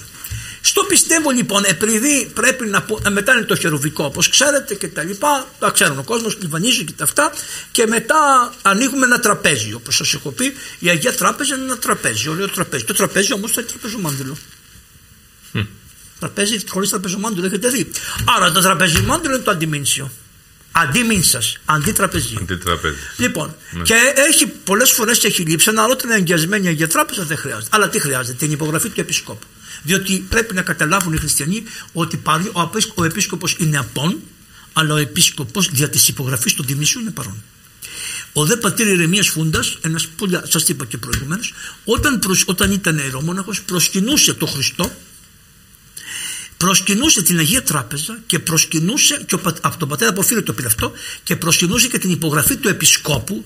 Είναι, γι' αυτό άμα δείτε προσκυνάμε, χωρίς το καταλαβαίνουμε, προσκυνάμε. Εκεί όπως, κάτω. Εκεί πάμε, εκεί δεν πάμε. Ναι. Γιατί το προσκυνάμε; Γιατί προσκυνάμε το χέρι του Επισκόπου που, δεν, που είναι απόν, αλλά μας δίνει την ευλογία διά της υπογραφής του να λειτουργήσουμε στο όνομα του Επισκόπου. Αυτό πάτε είναι εκκλησιαστικό γεγονός και δε, ε, να σας πω και κάτι άλλο. Στην αρχαία Κωνσταντινούπολη οι εκκλησίες όλες τελειώνανε στις 11. Η Αγία Σοφιά τελειώνει στις 10. Τι έκαναν όλοι; Α, δεν βλέπετε τώρα στο τέλος που παίρνετε ένα αμνό και το κόβετε στα 4 και το ρίχνετε μέσα; Τι έκαναν; Αυτό το μοίραζαν σε δισκοποτηράκια μικρά. Αυτό που έγινε μία λειτουργία στην Αγία Σοφιά. Για να έχουν την αίσθηση ότι κοινωνούν όλοι με τον Πατριάρχη και είναι ένα Φεύγανε οι διάκοι με ειδικές άμαξε και τρέχανε σε όλες τις εκκλησίες της Κωνσταντινούπολης και την ώρα που έκαμε στο, την τομή έριχναν μέσα στο δισκοπότηρο το δικό σου λίγο, ενώ τα έχει αγιάσει έτσι, έχεις, τα έχεις αγιάσει, λίγο, δείχνει ρίχνανε λίγο σώμα και αίμα από αυτό που τους είχε δώσει ο Πατριάρχης ώστε να γίνουν όλα ένα και να έχεις την έννοια με τον Πατριάρχη σου, με την ενότητα, με την Εκκλησία. Ουσιώδες πράγμα τα αρχαία χρόνια. Μετά δεν είχαμε τις δυνατότητες αυτές και κόπηκε αυτό το πράγμα. Αλλά βλέπετε ότι στο όνομα του Επισκόπου. Αυτά πάλι δεν ενδιαφέρουν και τόσο τον κόσμο, ενώ έπρεπε να τον ενδιαφέρουν για να έχει εκκλησιολογική συνείδηση. Δεν το έχει. Λοιπόν, και πάμε μετά και φωνάζει ο ψάλτη, ο, ο Διάκος δυνατά, τα στήρα τα στήρα. Δηλαδή, προσέξτε τις πόρτες, εμείς λέμε στην, στα γαλλικά και le port, le port φωνάζουμε στην Καμερούν, κλείστε τις πόρτες και τα λοιπά και πραγματικά τον παλιό χρόνο, α, έλεγε, εκτός τα στήρα, ε, αλλήλους επιγνώμεν. Τι σημαίνει να κοιτάξω ένας τον άλλον του να δει αν είναι χριστιανός και είναι μέσα εδώ. Γιατί μπορεί να είναι κάποιος που να είναι. Καλά. Παιδιά, κοιτάξτε το ένας τον άλλον. Βλέπετε τι λέγανε. Αλλήλους επιγνώμεν. Να κοιτάξετε το ένας τον άλλον αν είναι χριστιανοί. Λοιπόν, εν πάση περιπτώσει, κλείνανε οι πόρτε, δεν μπορούσε να το δει κανείς το γεγονός αυτό και προχωράγανε σε αυτή τη μυστική διαδικασία. Ξέρετε τις άλλες ευχές, δεν θέλω να λέω τις ευχές αναφοράς και αυτά και τα λοιπά. Και ερχόταν τα κυριακά λόγια ελέγχονταν με μεγάλη, με, με γεγονία φωνή. Στην αρχή δεν λέγοντουσαν με γεγονία φωνή, λέγανε λάβετε, φάγετε τούτο, μεστή το σώμα και τα λοιπά. Έτσι τα λέγανε. Και τότε μπήκε μια φορά ο Ιστονιανό στην εκκλησία και το άκουσε που το λένε έτσι και βγάζει νεαρά. Διαταγή, νεαρά, ναι. διαταγή. Τι νεαρά, που πέρασε στον κώδικο το νομικό της πόλεως των και είπε γεγονία φωνή, το λάβετε, φάγετε και πίετε. Τα άλλα είναι σιωπή. Αλλά στα αυτά τα δύο γεγονία φωνή λάβετε, φάγετε και πίετε και τα λοιπά. Λέμε αυτά, μετά κάνουμε ξέρετε την προσευχή του καθογισμού διότι ο Κύριος λέει ευχαριστή σας, έκανε προσευχή και το έδωσε. Λοιπόν ξέρουμε πολύ καλά τι λέμε και επίσης κάτι άλλο είναι πάρα πολύ σημαντικό. Εμείς πάτερ κάνουμε τι λέμε, ευλόγησον των άρτων, δεν λέμε. Λοιπόν, για να δείτε πόσο λάθος είναι οι αδερφοί μας οι απέναντι από εδώ, από εκείνη τη μεριά. Όχι, πού είναι η Τουρκία, από εδώ είναι η Τουρκία, από εδώ είναι η Δύση. Η Δύση. Λοιπόν, λέει κάτι, λέει άρτον. Ο άρτος πάτερ σημαίνει ψωμί άρτιο. Το άρτιο ψωμί για τους αρχαίους Έλληνες και τους αρχαίους λαούς ήταν εφόσον είχε ζύμη. Μάλιστα. Μόνη της η λέξη λαβών των άρτων δεν λέει το άζυμο. Το άζυμο. Λέει τον άρτον λέει. Άρα απαντάει από μόνη Άρα, της. Αλλά τι είπα, άμα δεν ξέρεις τα ελληνικά, τα ρημα, δεν καταλαβαίνεις τι λες και κάθεσαι και κολλάς. Η άρτο σημαίνει άρτος, άρτιο. Λοιπόν, Έτσι. αφού λοιπόν λέει κάνει τον άρτο και τα λοιπά, τελειώνουμε και μετά κάνουμε μια σκέψη.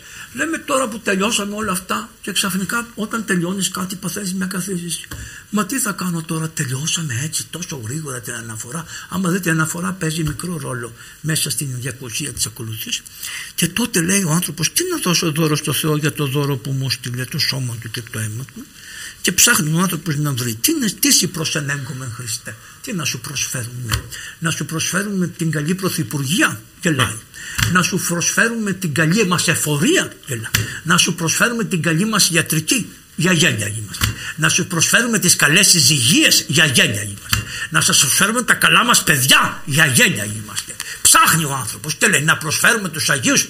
Ποιος Άγιος μπορεί να ευχαριστήσει το Θεό; Και τότε θυμούνται το ψωμί από το οποίο βγήκε το σώμα του Χριστού που είναι η κοιλιά της Παναγίας και τι λέει; Θα σου προσφέρουμε αντίδωρο αντί του δώρου σου θα σου προσφέρουμε την κοιλιά της μάνος και λέμε της Παναγίας αχράντου υπερευλογημένης εν δόξου δεσποίης ημών Θεοτόκου και αή Παρθένου Μαρίας Μαρίας. όποιος δεν το λέει αυτό πάτερ δεν μπορεί να είναι εκεί μέσα Μάλιστα. Διότι γνωρίζετε πάρα πολλούς ανθρώπους όπου αμφισβητούν αυτό το τελευταίο ειδικά και μεταξύ αυτών ήταν και ένας μόσχελος όπως ξέρετε και κάτι άλλο και κάτι άλλο που είναι σήμερα οι χριστιανοί να μην τους ακούνε καθόλου και να, να προσεύχονται με αυτόν τον τρόπο. Μετά λέει πάμε να φάμε τώρα. Θα πάμε να φάμε αλλά πρέπει να ευχαριστήσουμε τον πατέρα και να τον παρακαλέσουμε τον άρτον των Επιούσιων. επιούσιων. Τον άρτο στο επιούσιον δεν είναι το ψωμί που θα φάμε στο σπίτι και η μακαρονάδα ή η γαρνίτη μακαρονάδα. Είναι η θεία κοινωνία. Αυτός είναι ο άρτος, ο επιούς, επί της ουσίας. Αυτός είναι ο άρτο. Άρα λοιπόν, γι' αυτό λέμε το πατερημόν εκείνη τη στιγμή. Η Εκκλησία, η αρχαία πρέπει να το προσέξετε πάρα πολύ αυτό. Επειδή οι χριστιανοί μπορεί να ήταν τεμπέληδες και να μην κάνουν ελεημοσύνες, δεν μπορείς να πας στη θεία λειτουργία χωρίς να έχεις κάνει ελεημοσύνη. Έλεος. Τι πας θα πάρεις έλεος χωρίς να δώσει έλεος. Τι κάνει. Έβαζε μετά από το εξαιρέτος που έχει μείνει έβαζε ένα μικρό καλαθάκι στη μέση και έλεγε ότι όποιος από συνεργεία του διαβόλου δεν πρόλαβε να κάνει μία πράξη ελεημοσύνης πρώτης θείας κοινωνίας, του βάζω αυτό το μικρό καλαθάκι εδώ πέρα να ρίξει μια ελεημοσύνη να στηρίξουμε έναν αδερφό. Τι όμορφο πράγμα. Αυτή είναι η ερμηνεία του δίσκου Πάτερ. Μόνον αυτή. Μόνον αυτή η ερμηνεία Καλά, στέκει για αυτή την αλωτριώσαμε. σε αυτή. Μα, μπράβο, Πάτερ. Εάν δεν το πεις αυτό στον άνθρωπο, μόλις το καταλάβει, θα θα πει Μα δεν πρόλαβα να κάνω ελεημοσύνης. Να ξέρετε, αυτοί που ζητιανεύουν έξω από τους ναούς, που μπορεί να μην τον έχουν και ανάγκη, σ- με αυτό το μισό που θα δώσεις, τι κάνουνε; Θα μου πεις Πάτερ, είναι και διάφοροι που μας κοροϊδεύουν. Δεν πειράζει, δεν ξέρω εγώ από αυτά. Εγώ ξέρω, πες ότι υπή- από την παλιά εποχή υπήρχαν πάρα πολλοί αναγκεμένοι που ζητιανεύουν. Λοιπόν, αυτοί οι άνθρωποι τι κάνανε; Με το, το- με αυτό που έριχνες, σου ετοίμαζε για τη θεία κοινωνία. Και με οποιαδήποτε ελεημοσύνη έχεις κάνει, ετοιμάζεσαι. Αλλά πει ότι δεν έκανες τίποτα, και όχι μόνο δεν έκανες τίποτα, ξέστειλες σε κανένα στον να πω. Λοιπόν, σου λέει, εφόσον προχωράς και πας προς τη θεία κοινωνία, κάνε ένα έλεος και είναι η τελευταία ευκαιρία του ελέους που έχεις. Και μετά βγαίνει ο Χριστός και τι λέει. Με τα φόβου Θεού πίστεως Πίστεως και και αγάπης αγάπης. προσέφερε. Έχει κανείς φόβο Θεού Πάτερ; Έχει; Ποιος μπορεί να το πει; Κανένας. Έτσι. Μήπως έχει φόβο Θεού, πίστεως, έχεις πίστη που να σηκώνει τα βουνά που Και να έλεγε τα ο Άγιος μετακινεί. Μάρκος ο, Ευγεν... ο Μάρκος ο Αθηναίος, δεν έχεις. Μήπως έχεις αγάπη, εκείνο είναι που λείπει πάτερ. Αγαπολογία πολύ. Αγάπη. Καλογέρι μεταξύ τους και τούτο και τ' άλλο. Παπάδες δεσποτ... Ας πάρουμε από αυτή τη φάρα μόνο. Να πάμε την άλλη φάρα. Ξέρεις τι γίνεται στα νοσοκομεία από μεταξύ γιατρών μεταξύ τους; Ξέρεις τι γίνεται στη Βουλή; Ξε... Χαμός. Αγάπη πού είναι η αγάπη; Για πέστε μου και εμένα που είναι η αγάπη; Άρα κοροϊδεύουμε και στα τρία. Φωνάζει ο Θεός και λέει με τα φόβου Θεού πίστεως και αγάπης. Είναι αυτό που είπατε. Πρόσεξε, η πάτερ, όμως. ανακολουθία λόγων. Η ανακολουθία. Έχει όμως και ένα πράξεων. ω- ω- ωραίο γέροντά μου νεκτάριε. Έχει τη λέξη προσέρθετε. Ξεχνάμε το μεταφόβου να ξέρετε. Είναι ισχυρότητα. Μεταφόβου Θεού πίστεως και αγάπης προσέλθετε. Δεν τους τελειώνει. Παραμένει η λέξη προσέλθετε. Είναι πιο ισχυρή η λέξη προσέλθετε Από τα από τα προηγούμενα. τρία πρώτα. Είναι πολύ σοφή η Εκκλησία. Και λέει άμα τα κακούργια καθίσουν και τα σκεφτούν τι τους λέω δεν θα έρθουν ποτέ. Και έρχονται αφόβος ή με φόβο Θεού όσο μπορούν, με καθαρισμό όσο μπορούν και τα λοιπά και προσέρχονται να μεταλάβουν το σώμα και το αίμα του Χριστού. Και αφού μεταλάβουν το σώμα και το αίμα του Χριστού το υψώνει ο ιερέας και λέει σώσον ο Θεός το λαό σου. Και ποιο λαό εννοεί, το λαό που είναι μέσα στην εκκλησία. Αλλά και όλους τους βαφτισμένους που κοιμούνται στα σπίτια τους. Γιατί πάτερ αυτός δεν είναι λαός του. Να σου πω και κάτι άλλο. Μήπως δεν είναι και αυτοί που δεν είναι βαφτισμένοι. Οι δυνάμοι κατηχούμενοι. Ποιος μπορεί να το πει; Άρα φωνάζεις όσο, άρα το αίμα του, του, του Ιού του ανθρώπου Σώζει τους πάντες. εκχέει για τους πάντες πάτερ. Και το έλεος για όλους. Να είσαι έξυπνος να το αρπάξεις. Καθολική η αγάπη. Να αρπάξεις το έλεος του Θεού. Άρπαξε το. Γιατί ο Θεός δεν θα ήταν δίκαιος πάτερ άμα το χύνει μόνο σε εμάς. Το έλεος, έλεος σου κύριε Καταδίωξη καταδιώκει με για όλους πάσα τους τα ανθρώπους σημαία, είναι αυτό σωστό. πάτερ. Και μετά αφού τελειώνουμε με αυτό συστέλνουμε τα δώρα βάζουμε τις ψυχές όλες μέσα και των ζωντανών και των πεθαμένων και κάνουμε μια μικρή λεξούλα που είναι πολύ σημαντική.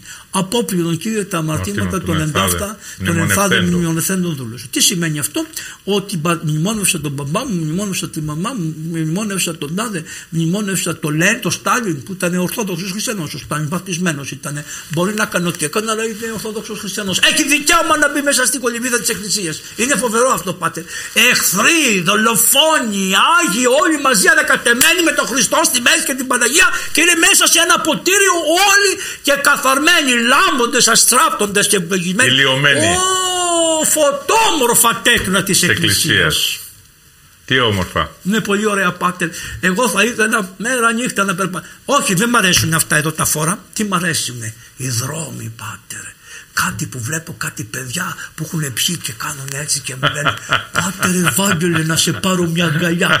Ναι, του λέω βρε παιδί μου να με πάρεις αλλά είμαι παπάς. Με πάρει κανείς φωτογραφία θα με βγάλουν σαν τον Παπαντώνη τον Κακομίδη που τον τρέχουν τζάμπε και μπέρετσα. Έχουν λυσάξεις τώρα αλλά να ξελυσάξουμε μια χαρά. Δέκα βίντεο υπάρχουν με το παιδί που ζητάει συγγνώμη από τον παπά. Έχετε δει μόνο το ένα. Το λέω γιατί να έχεις και κάτι δημοσιογραφικό Ναι, να ναι. βγαίνει από εδώ και Βεβαίως, πέρα σε σένα. σωστό. Είναι ωραίο, δεν Ωραίο, είναι. πώς. Να, να ξέρουν Είδηση. ότι είναι, βγαίνουν ειδήσεις από εδώ Βγάζουμε μέσα. ειδήσεις. Βγαίνουν ειδήσεις. Λοιπόν, προγράμμα και Τώρα παρακάτω. μας βγάλατε τόσες ειδήσεις σήμερα Πάτε. με όλα αυτά Και- που μας είπατε. Ωραία. Και να τελειώσουμε με την ευχαριστία λοιπόν, ότι πρέπει να πούμε και ένα ευχαριστώ στο Θεό που μας έδωσε. Γι' αυτό λέγεται Θεία Ευχαριστία. Έτσι. Τον ευχαριστούμε. Τέσσερις λέξεις άμα δεις είναι, θυμάσαι. Και δεν τις ακούμε και δυνατά. Τις λέμε μέσα στο ιερό εμείς, μυστικός στην ευχαριστία. Δεν λέμε έτσι.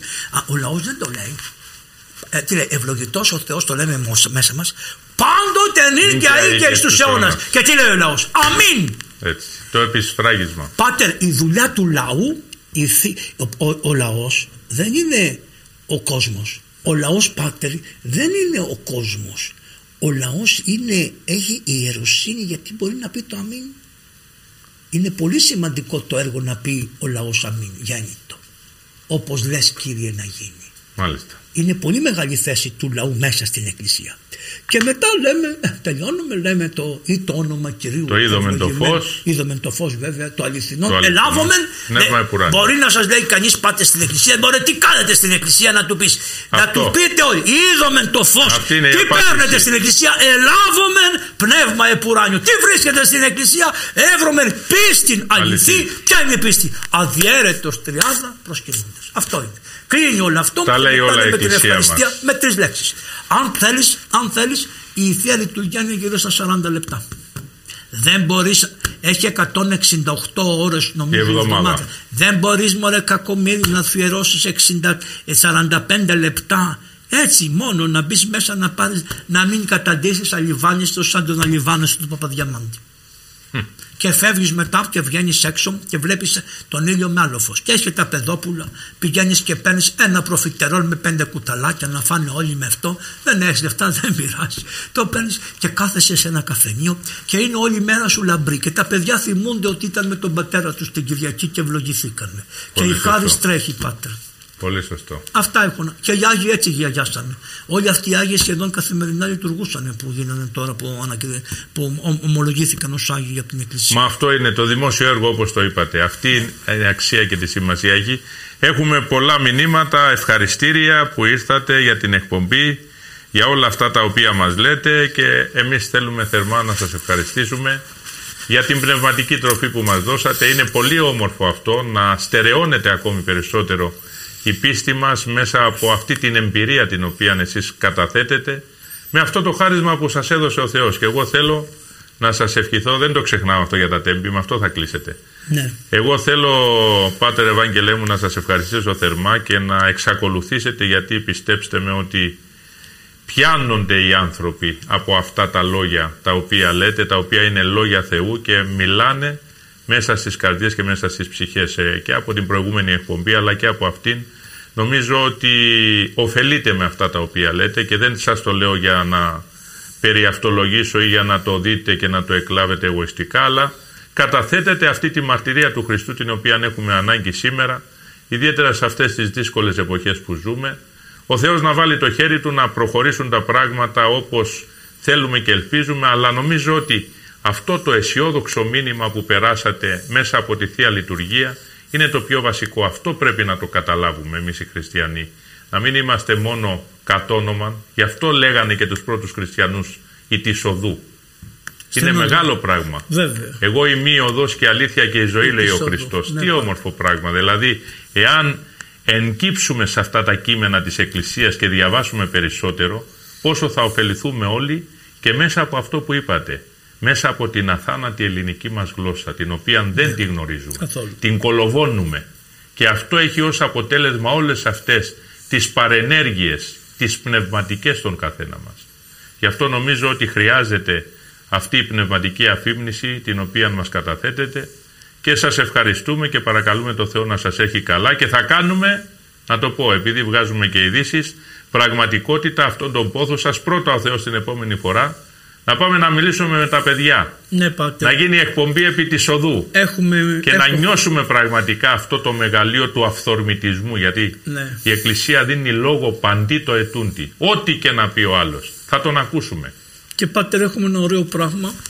Είναι αυτό το ρουχαλάκι. Έτσι που το φυλάτε όλη την ώρα. Αυτό το ρουχαλάκι που μας έντυσε η μάνα μας η εκκλησία, και που μπορεί να σε βρίσουν γι' αυτό που αν δεν το φορούσες δεν θα σχολιόντουσαν με σένα. Αλλά αυτό το ρουχαλάκι είναι τόσο ευλογημένο και να μας αξιώσει ο Θεός να το τιμήσουμε δηλαδή να το παραδώσουμε να παρουσεύχεται ο λαός για μένα, για σας, για όλους. Να, να, να αυτό είναι μαύρο αλλά να, να είναι άσπρο στο Θεό όταν θα το παραδώσουμε χωρίς λε, λε, λεκέδες. Αλλά κι αν έχουμε κανένα λεκέ εσείς που θα μείνετε πίσω θα μνημονεύετε εμάς τη Θεία Λειτουργία με αποτέλεσμα ο Θεός να με βάλει, να με βάλει και εμένα σε αυτούς που θα λένε απόπληνον Κύριε τα, τα του εντάφθα μνημονευθέντος πατρός, δούλου σου πατρός, ευα, πατρός δεν είναι, του δούλου σου Ευαγγέλου του ιερέως. Να με αξιώσει ο Θεός. Επίσης Πάτερ εσείς ξέρετε τη μεγάλη αγάπη και τη μεγάλη συγκίνηση που έχω για τα παιδιά των τεμπών. Είσαστε αυτοί που σας είπα ότι ευάπτισαμε παιδιά στα τέμπη και θα ξαναβαπτίσουμε και όλοι το κάνουν τώρα. Αυτό πήραν όλοι το από τη γραμμή. Καλό είναι λοιπόν, αυτό. καλό είναι να τουλάχιστον να, εφόσον νομίζει το κράτος ότι δεν το θυμούνται στην Ελλάδα να ξέρει ότι θα υπάρχουν σε διάφορα μέρη του κόσμου παιδιά που θα φέρουν αυτά τα ονόματα της Αναστασίας, της Ιφηγένειας, της Αγάπης, της Φραντζέσκας, του Ελένη, της Μαρίας, του Αναστάση, της Αφροδίτης, του Γιώργου, της Ελπίδας, του Χριστοφόρου, του Βασιλείου, του Σπυρίδωνα, του Ιωάννου, του Γεωργίου, του Γεωργίου, του Δημήτρη, της Δήμητρας, του Νίκου, της Εριέτας, της Μαρίας, της Ιωάννου, του, του Ιωάννου, του Ιωάννου, της, Μαρή, της Μέρης, γιατί είναι και το όνομα αυτά, του Σωτηρίου, του Παύλου, του Δημητρίου, του Παναγιώτου, του Σωτηρίου, του Ιορδάνη, της Ευαγγελίας, του Νικήτα, της Χρυσούλας, του Καλλιόπ, της Καλλιόπης, της Βασιλικής, της Μαρίας, Αναστασίας, της Ιφηγένειας, της Στομαίδος, της Σοφίας Ειρήνης, της Χρυσής του Βάγιου, του Βάγιου, Αναστασίας Αθηνάς, Κυπριανού, αυτού του Κυπριανού που ο μπαμπάς του μας άφησε έτσι. Αυτός ορθόδοξος παπάς που μας άφησε άναυδους με την αρχοντιά του, με την καλοσύνη του. Μόνο ο Χριστός βρε κατεργάζεται τέτοια. Δεν θέλετε να έχετε τέτοιο υψηλό επίπεδο εσωτερικό της καρδίας μόνο. Λοιπόν, τον Κυπριανό Θεός χωρές τους όλους. Βγάλτε και τα θρησκευτικά που θέλετε να δούμε που θα πάτε. Τον Κλαούδια Ελένη, στην Ελισάβετ και τον Ντενής που νομίζω ο Ντενής μπορεί να, είναι, να νίκει σε αλβανικό όνομα. Δεν με νοιάζει καθόλου. Εσύ να τους μνημονεύετε Διονύσιος, Διονύσιος σημαίνει και να, ή Διονύσιος σημαίνει το όνομα Ντενής και να τους μνημονεύετε σας το παραδίδω για άλλη μια φορά να μην τα ψάχνετε να τα βρείτε να ακούτε αυτή την τρέλα την εκπομπή του παπά και να μνημονεύετε τα παιδιά. Να μνημονεύετε τα παιδιά και να παρηγορείτε με την προσευχή σας τους γονείς επειδή δεν μπορείτε να τους φιλήσετε να τους βρείτε. Άμα μνημονεύσετε τα παιδιά θα φιλήσετε τα παιδιά και τα παιδιά θα παρουσιαστούν στους γονείς να τους ασπάζονται να τους παρηγορούν για τη θλίψη που έχουν και άστε την πολιτεία να τους ξεχνάει. Α την πολιτεία να λέει ότι θέλει ευλογημένος. Παπαβαγγέλη μου. Ευχαριστώ πολύ, Πάτερ Να είσαι καλά, δυνατός πάντα. Λεβέντης, με όλη τη σημασία της λέξεως. Τέτοιους παπάδες θέλουμε. Με την ευχή του επισκόπου σας και του πατριάρχου μας να είστε ευλογημένοι. Αγαπητοί μας τηλεθεατές, έκτακτη αυτή η εκπομπή, αλλά νομίζω ότι μας αποζημίωσε με την καλή έννοια, γιατί ο πατήρ Ευάγγελος είναι πέρα από μια κινητή βιβλιοθήκη, βλέπετε χωρίς καν προετοιμασία ναι, μας είπε τόσα όμορφα πράγματα. Αυτός τα είπε και το διαβάζω τώρα. μας είπε τόσα όμορφα πράγματα και πραγματικά θα επιμείνω και θα κλείσω με αυτό ότι πραγματικά είναι άνθρωπος επί της οδού. Μας δείχνει το δρόμο. Όπως και ο Χριστός ναι. μας δείχνει αυτόν τον δρόμο, τον αληθινό, τον δρόμο που οδηγεί στη σωτηρία και μακάρι αυτή τη σωτηρία να την πετύχουμε όλοι. Βλέπετε ότι μέσα στην Εκκλησία νιώθουμε αυτή την πνευματική χαρά. Μας την έδωσε ανάγλυφα ο πατήρ Ευάγγελος και μέσα από τους Αγίους και μέσα από τις σύγχρονες μορφές αλλά και μέσα από τα παραδείγματα και να πω και κάτι τελευταίο. Θεωρούν τους χριστιανούς ότι είναι καρπαζοείς πράκτορες, ότι θεωρούν κάποιοι ότι οι χριστιανοί είναι οι απόκοσμοι, είναι αυτοί οι μελαγχολικοί άνθρωποι. Βλέπετε στο πρόσωπο του πατρός Ευαγγέλου πόση χαρά υπάρχει, πόσο χιούμορ υπάρχει και πόσο χαίρεται αυτό το οποίο είναι. Αυτό είναι ο χριστιανός. Και αυτό πάνω απ' όλα είναι ο χριστιανός κληρικός. Να τον έχει ο Θεός καλά και τον ευχαριστούμε και ανανεώνουμε επόμενη συνάντηση σας, Θεού θέλοντος όχι μέσα στο στούντιο όπως είπαμε αλλά να έξω. το κάνουμε έξω αυτό. Ευχαριστούμε την Ας έχει και χιόνι και κρύο. Καλό βράδυ. Θα ζεστάνουμε την ατμόσφαιρα με αυτά που θα μας πείτε. Πάτε να πω ένα τραγούδι. Ό,τι θέλετε. Ορίστε επίλογος. Πάμε. Κόκκινα χίλια φίλησα και βάψαν το μαντίλι. Και το μαντίλι το και το ποτάμι βάφτη. Και το γυαλό, το ποτάμι στο γυαλό και ο γυαλός σε βάφτη. Κατέβει αητός να πιει νερό και έβαψε τα φτερά του. Να το βρείτε το τραγούδι αυτό είναι ωραίο. Μου το τραγουδήσανε χθες τα παιδιά στο δρόμο. Κάτι έτσι λιγάκι μεθυσμένοι, λιγάκι αυτό. Θα σας πω τι σημαίνει το τραγούδι. Και αφού αητός σηκώθηκε ψηλά, εβάφτηκε ο ουρανός, εβάφτηκε ο μισός ο ήλιος και το φεγγάρι όλο. Μάλιστα. Προσέξτε τώρα χριστιανοί μου, να έχετε τον καλό λογισμό που άγγελε έλεγε Άγιος Πορφύριος. Όταν κοινωνάτε το σώμα και το αίμα του Χριστού είναι τα κόκκινά σας χέρια. Το αίμα του Χριστού είναι το κόκκινο. Είναι ωραίο πάτε να το κρατήσουμε στην καρδιά. Η χάρη τη θεία έγινε ένα θαύμα που δεν το ξέρετε και δεν το έχετε προσέξει. Έγινε ένα θαύμα στη Συρία μια φορά για να δείτε πώς είναι δεμένο το αίμα που θα αρχιθεί, που γίνεται.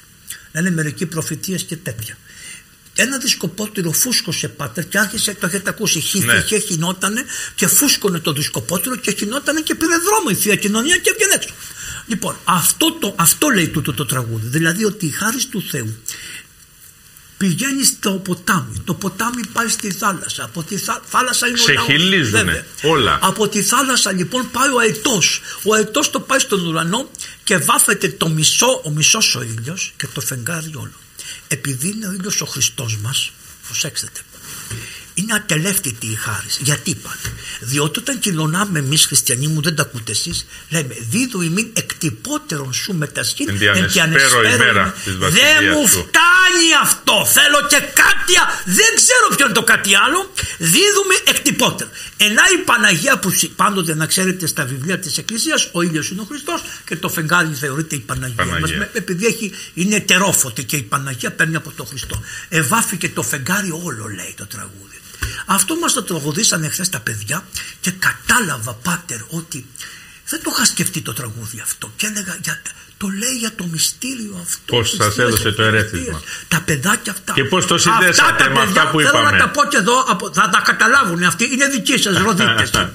είναι ένας ο Πέτρος. Ο Πέτρος Πέτρο δεν το πιστεύω ότι μπορεί να με δεις, αλλά μπορεί να το σφυρίξουν. Να το σφυρίξει η μάνα σου γιατί είναι λίγο χριστιανή.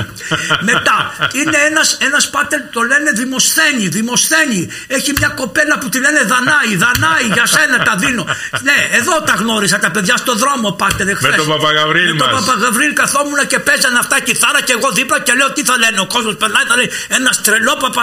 Όμως είπαμε τόσο θεολογικά που μπορώ να σας πω, εδώ δεν μπορώ να σας τα πω αυτά που είπα εκεί. Διότι οι ερωτήσεις σου ήταν τόσο καυστικές των παιδιών. Ήταν και ένας Χρήστος, ο οποίος ήταν λίγο η μούρη του, ήταν δηλαδή το χρώμα του ήταν, καταλάβατε, λίγο πιο σκούρο. Λοιπόν, Χρήστο, και σένα ευλογημένος να είστε. Όλοι ευλογημένοι να είστε. Και να πάτε με το καλό. Και μου λέει ο ένας, έχω και μια φιλενάδα, μου λέει στη Γερμανία, θα πάω να την εδώ. Πού τη γνώρισες, βρε, του λέω. Μου λέει εδώ πέρα τη γνώρισα. Α, του λέω. Και παίρνω ένα λουλουδάκι, πάτε, ένα λουλουδάκι αυτά. Έχετε κάτι, εδώ μανόλια έχετε. Ναι, ναι, ναι, ναι. Πολύ ωραία τώρα. Έχουν ναι. ανοίξει λοιπόν. Και παίρνω ένα λουλουδάκι και του λέω, το πας αυτό από μένα στην γυναίκα αυτή που αγαπάς.